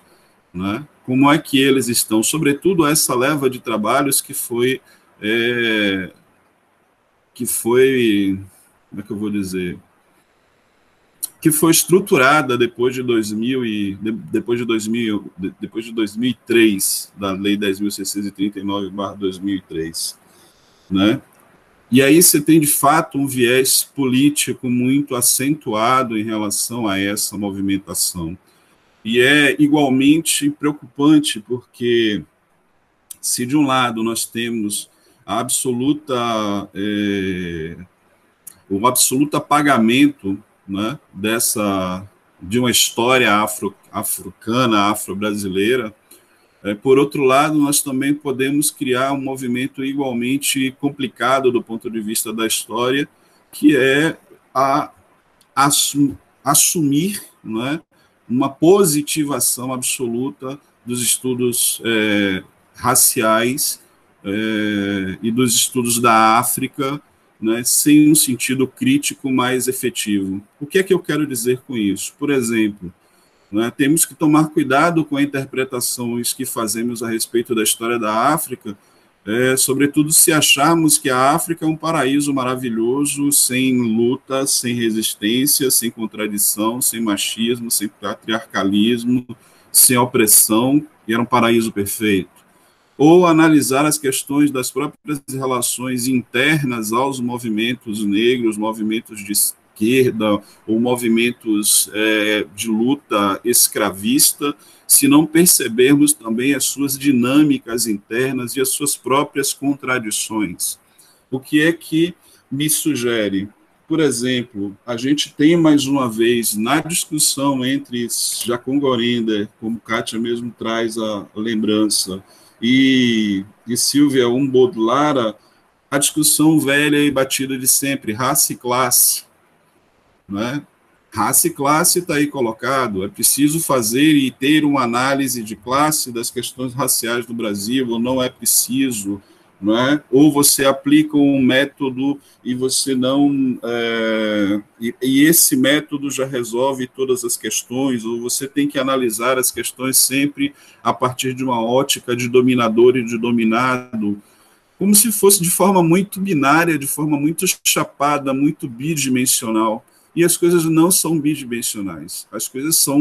É, é, elas são plurais, elas têm múltiplas facetas. Né? Nós, enquanto indivíduos, somos multifacetados. E porque se nós hoje somos muito multifacetados e as nossas ações e as nossas relações também estão relacionadas a essas múltiplas facetas, nós vamos estabelecer um esquema explicativo da sociedade que é binário né? Ou é isso ou é aquilo, não é? Ou é completamente legal ou é completamente abominável. E a gente não procura ver as contradições internas de cada um dos movimentos, de cada um dos agentes, das experiências que esses indivíduos trazem, e aí sem fazer juízo de valor, né? sem fazer juízo de, de valor, a partir da nossa época. Ah, isso significa perdoar o escravista? Não. Isso significa perdoar o racista? Não. Isso significa perdoar o nazista? De forma alguma. Só que a gente tem que ser responsável e sério no tipo de análise que a gente faz e não botar para debaixo do tapete aquilo que precisa ser, inclusive, discutido para que haja avanço na forma de interpretação da sociedade. Né? Por exemplo, uma frase que meu querido Carmoli colocou aí Estudo de negro é feitiço de branco. Eu posso dizer outra, outra forma. Estudos de negro é o gueto do negro. Porque se você é intelectual e é negro, as pessoas criam a expectativa de que você só estude relações raciais. Ou só estude elementos tratados a partir da lógica da relação escravo, escravidão, liberdade, etc. e tal. Se você se dispõe a estudar, sei lá, cinema, ou estudar a Belle Époque, ou estudar a filosofia de Hegel, ah, pô, mas qual é desse cara? Eu sei que você não quis se alongar no assunto, mas também não se larga essas frases assim ao Léo, porque ela, ela é muito, vamos dizer assim, ela é muito estandarte, ela é muito bandeira, ela é uma frase de efeito. Né? E as, vocês não podem escrever as dissertações de vocês repletas de frases de efeito. Não cumpre a vocês denunciar é, a opressão. Não cumpre a vocês né, elevar a bandeira de luta contra a exploração. A tarefa histórica, a tarefa profissional de vocês, ela é mais profunda ela requer de vocês o uso do instrumental que vocês estão construindo para entender como esses processos se desenvolvem, para entender quais as estratégias de dominação são usadas, de que forma essas estratégias são implementadas. Porque você levantar a denúncia e dizer: olha, o capitalista explora o pobre negro operário. Ok, é mentira? Não, é verdade. Mas fica a questão: como? E ninguém responde. Então, essa questão, né, é uma questão política, é um tema político e não é um tema simples. Porque, da mesma forma em que se diz que os brancos correm para estudar os negros e ocupam esse espaço, esse nicho, como um nicho privilegiado, não é? Por outro lado, e aí não tem espaço, isso se insere num ambiente muito maior. Que, que ambiente seria esse? A de disputa acadêmica por espaço, por recurso, por visibilidade. Tá? E no momento em que vocês, eu estou falando com a câmera fechada, com a câmera fechada. E no momento em que a gente né, é, está nesse processo de disputa, essa é uma questão que precisa é, é, ser pensada, não é? Aí eu pergunto qual gueto você vai querer ocupar? Né? Você vai querer ocupar o gueto né, ali, que é dedicado para todos os homens e mulheres negras que fazem estudos acadêmicos e, portanto, deveriam obrigatoriamente estudar escravidão, estudar relações raciais, estudar os problemas da educação com da educação étnico-racial. Por outro lado, se você faz isso, né, você vai entrar num conflito e num processo de disputa de espaço com um, um estamento que já está aí colocado. Está colocado porque, obviamente, até o momento em que eu me formei, os negros eram minoria dentro da universidade. Né? A população universitária era menos de 2%, desses 2%, menos de 1% era negro. Né? Dos 2%, menos de 1% era negro. Estatística lá, Luiz Inácio Lula da Silva. Então, essa é uma questão que a gente tem que pensar, é, sobretudo como, né, como é que a gente lida com isso, não é? Como é que meu projeto, como é que minha pesquisa, como é que a minha, a, o meu posicionamento político enquanto historiador vai se posicionar em relação a essas a essas questões, não é? do ponto de vista da contribuição, do ponto de vista do avanço do conhecimento, do ponto de vista do aprofundamento da, da pesquisa. É...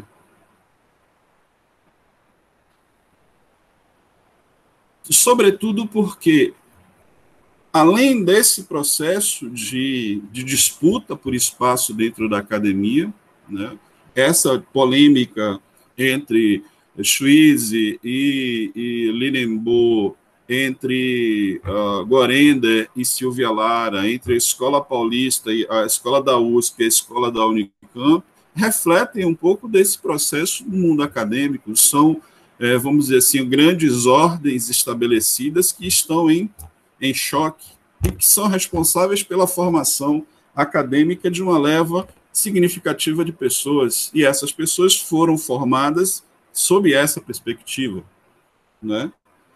É, e isso vem, ao, isso coloca é, é, uma outra questão, né? Que é sobre o papel da universidade na produção do conhecimento e na forma como ela é, forma, né? O seu, o seu, os seus recursos humanos, né? eu vejo todo mundo dizer: olha, nós precisamos estudar mais os, os historiadores africanos. Nós não temos conhecimento dos historiadores africanos. Existem alguns fatores para isso. Primeiro fator é não chega. Os historiadores africanos não chegam no mercado editorial brasileiro. E não chegam? Porque não há interesse do mercado editorial em que aquela mensagem de lá vem a influenciar os intelectuais aqui do Brasil. Né? Segunda questão, o acesso a esses documentos, já que eles não chegam, estão em língua estrangeira. Nós, brasileiros, temos uma preguiça desgraçada de aprender outro idioma. A terceira questão é: desses historiadores que chegam para cá, né, eles também vêm com a agenda. E a agenda deles não é necessariamente a nossa, é diferente da agenda do europeu e é diferente da nossa agenda latino-americana. E aí eu pergunto, quando é que nós vamos pautar a nossa própria agenda? Quando é que nós vamos pautar a nossa própria agenda? A historiografia brasileira ela é muito endógena, ela produz muito para dentro. A academia brasileira ela produz muito para dentro, né? muito para o seu próprio umbigo. Dialoga muito pouco com o que está do lado de fora né, com o que vem de lá para cá e com o que chega de cá. Mas essa crítica de, olha, a gente não presta atenção no que vem porque não chega, né, é também uma crítica fácil e às vezes beira um anti-academicismo. Né? Porque se na década de 80, 81, 82, 83, 84, era muito difícil ter acesso aos periódicos, às revistas, inclusive o acesso a esses documentos, hoje em 2020, o acesso a essa produção intelectual africana, caribenha, é, asiática, está dada dentro das, está dada dentro da internet. Né? Então, por que, que a gente não faz uso dela e por que, que a gente, ao mesmo tempo, não incorpora essa, é, esse, esses é, autores aos nossos repertórios. E a gente espera que a academia, que é sempre feita pelos outros, não por nós, faça isso. São algumas questões que eu disse que ia colocar fogo, botar fogo, jogo aí essa, essas ponderações para vocês pensarem, me responderem, sobretudo, porque não adianta pensar e não dar resposta, é preciso dar resposta.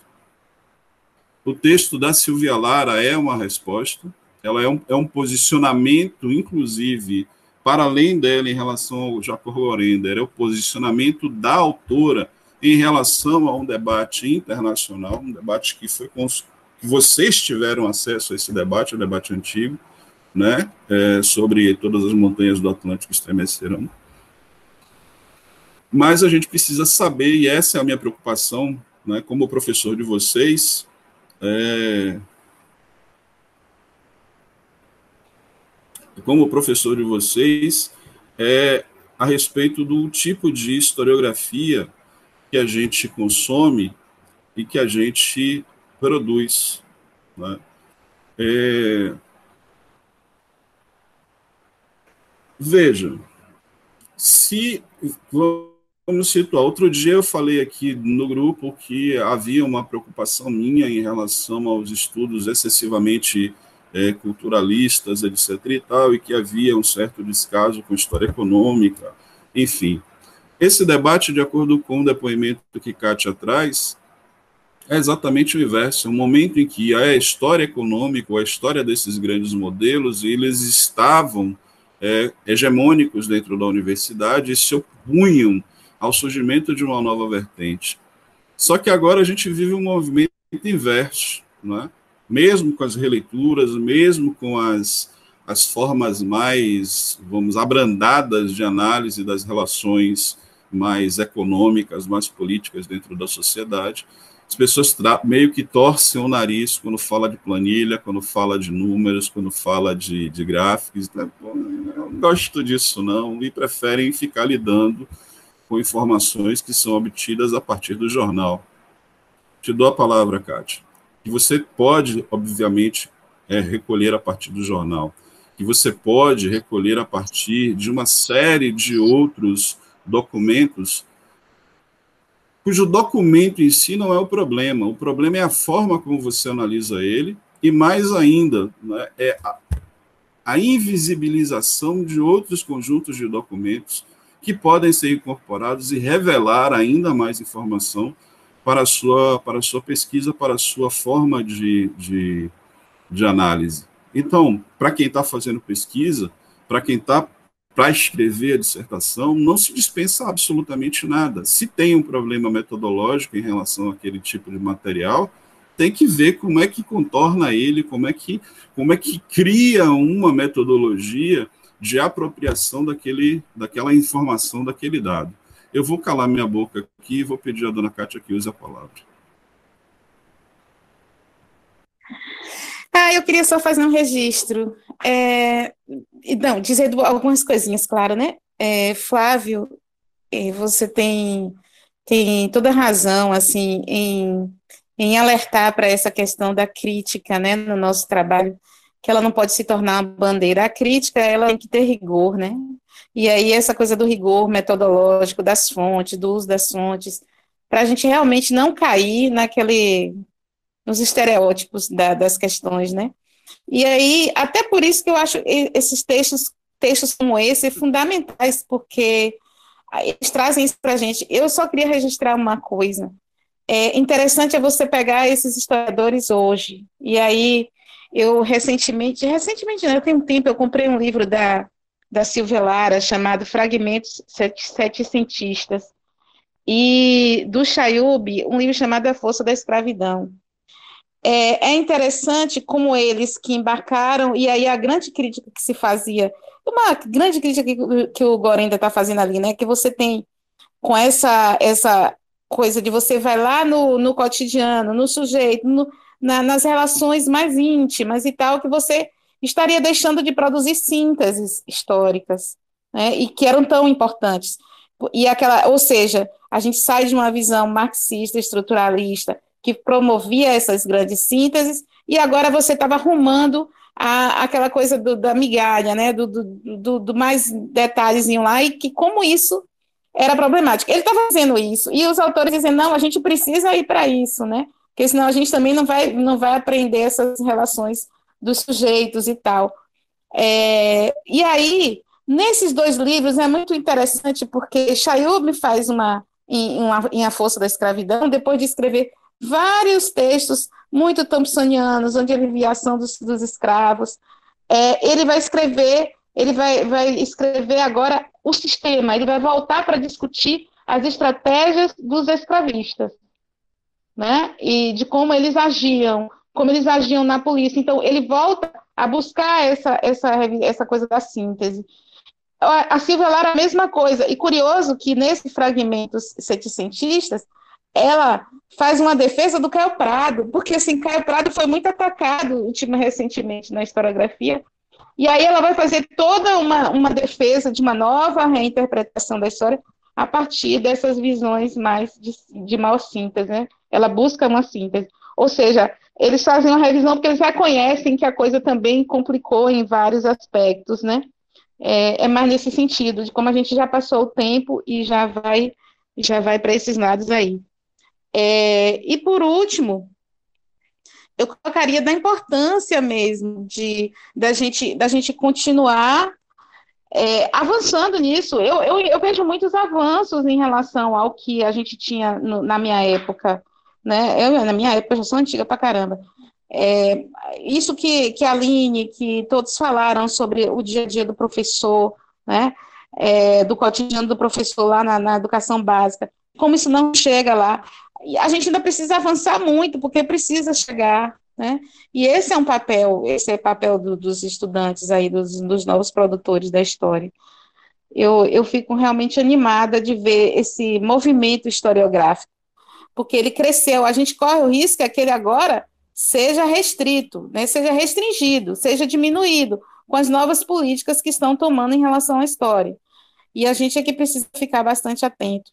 Mas tá, era, era mais para falar dessa volta dos historiadores, esse novo momento desses historiadores aqui citados. Carmoli, pode fazer uso da palavra. Não, é, eu serei bem breve. É, quando eu falei, na verdade, parecia panfletário como era lá. E você responde a, é, a minha angústia naquele momento. Como historiador, como negro e estudante de história, a minha linha, o que eu queria seguir para estudo de mestrado, não tinha a ver. Eu, tinha, eu era cobrado para estudar o que. Não, você tem que necessariamente falar sobre escravidão, porque você, sabe, você sente na pele o que você Não. E, assim, você brilhantemente expõe, poxa, não tem que ser panfletário mesmo, não. E quando eu falo, olha, estudar negra feitiço de branca, fica panfletário, é bem verdade. Engraçado, porque recentemente eu vi uma discussão de João em uma dessas lives aí da vida, e João falando, poxa, por que os negros não podem discutir ecologia? Por que eles não podem discutir música? Engraçado, mas lá atrás não era isso. Lá atrás eu necessariamente tinha que estudar negritude, escravidão, qualquer coisa ligada às questões negras. Eu estudo doçaria, cara. Se eu não tivesse fazendo mestrado em doçaria, eu estaria fazendo mestrado em ecologia. Ou seja, como negro, como historiador e negro, não é essa questão que me movimenta. Então era só mais um, não era para, era mais para pontuar que essa questão que você fala com relação necessariamente por ser mulher, você não tem que estudar as questões femininas. Por ser gay, você não tem necessariamente que estudar as questões. Você pode estudar aquilo que te interessa, aquilo que te apetece. E eu precisei 20 anos depois para vir estudar o que me interessava. Hoje eu estudo doce.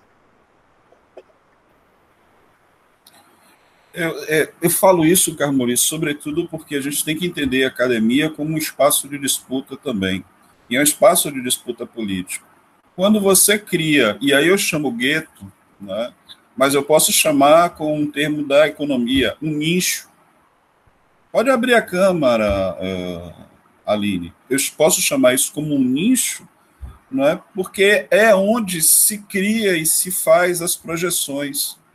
É? Então, as pessoas se projetam ali naquele ambiente que é muito mais tranquilo, é muito mais amistoso, sem ter que lidar, às vezes, com, com, com o desafio de procurar é, outros, outros temas.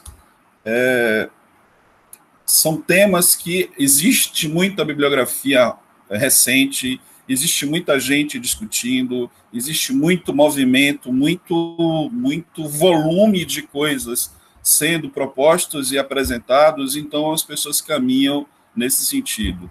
Né? Há uns anos atrás, acho que quando a gente estava dentro da universidade, a primeira questão que apareceu era em torno da escravidão, depois uma discussão sobre cinema, depois foi uma discussão sobre movimento operário e, e, e, e, ditadura militar, depois uma discussão sobre as histórias afro-brasileiras e tal, depois a discussão indígena, e você vem se somando a ondas e levas e levas e levas de movimento.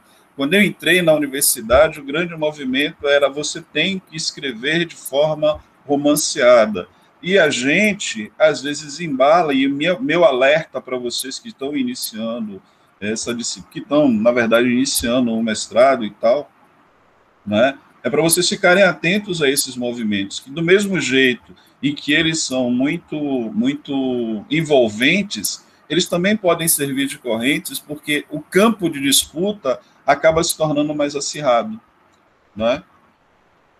Então, assim, as mulheres terão necessariamente que estudar gênero, os homens terão necessariamente que estudar qualquer outra coisa. Se for negro, o movimento negro. Os gays só poderão estudar é, agora as questões do movimento de gênero. O homem não pode discutir racismo, o homem não pode discutir homofobia, a mulher não pode discutir é, futebol, a mulher não pode discutir violência policial, não vai discutir movimento político porque as coisas são assim, cada um, cada macaco no seu galho, né?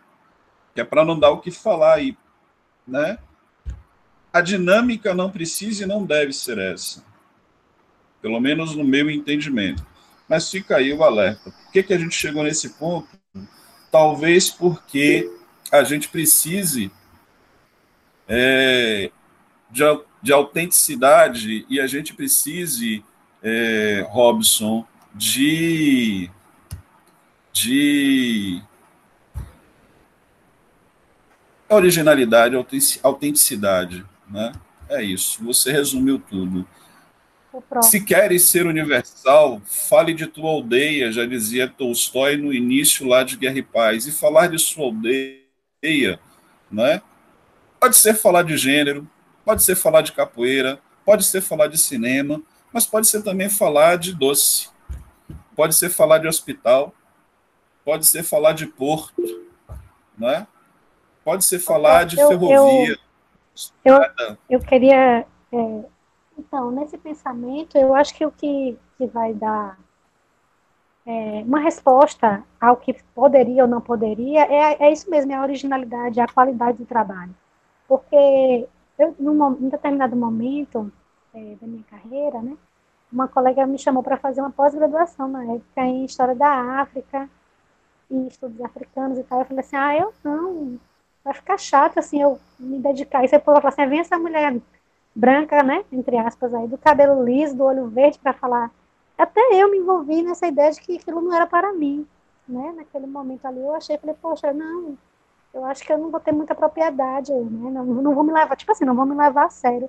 E aí, isso já tem tempo, e aí hoje eu já vejo que não tem nada a ver, é onde você chegou. Eu acho que tudo vai depender da qualidade do trabalho. E aí a professora Caixa falou uma coisa também interessante sobre os temas, né? Você também falou aí, né? A gente já ficou na pegada da questão da história indígena, história africana, né? E, isso, aquilo. E agora alguns historiadores retornando para esses temas mais amplos e talvez voltando para a história econômica, como você falou.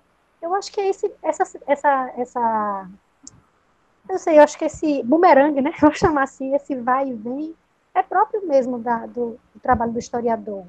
Eu vejo isso, assim, é, alguns historiadores conseguem, sim, fazer, eu acho que uma história, escrever uma história, eu não vou dizer mais ampla, mas, assim, pegar essa abordagem é, econômica e linkar com outras coisas e tal, e escrever dessa maneira.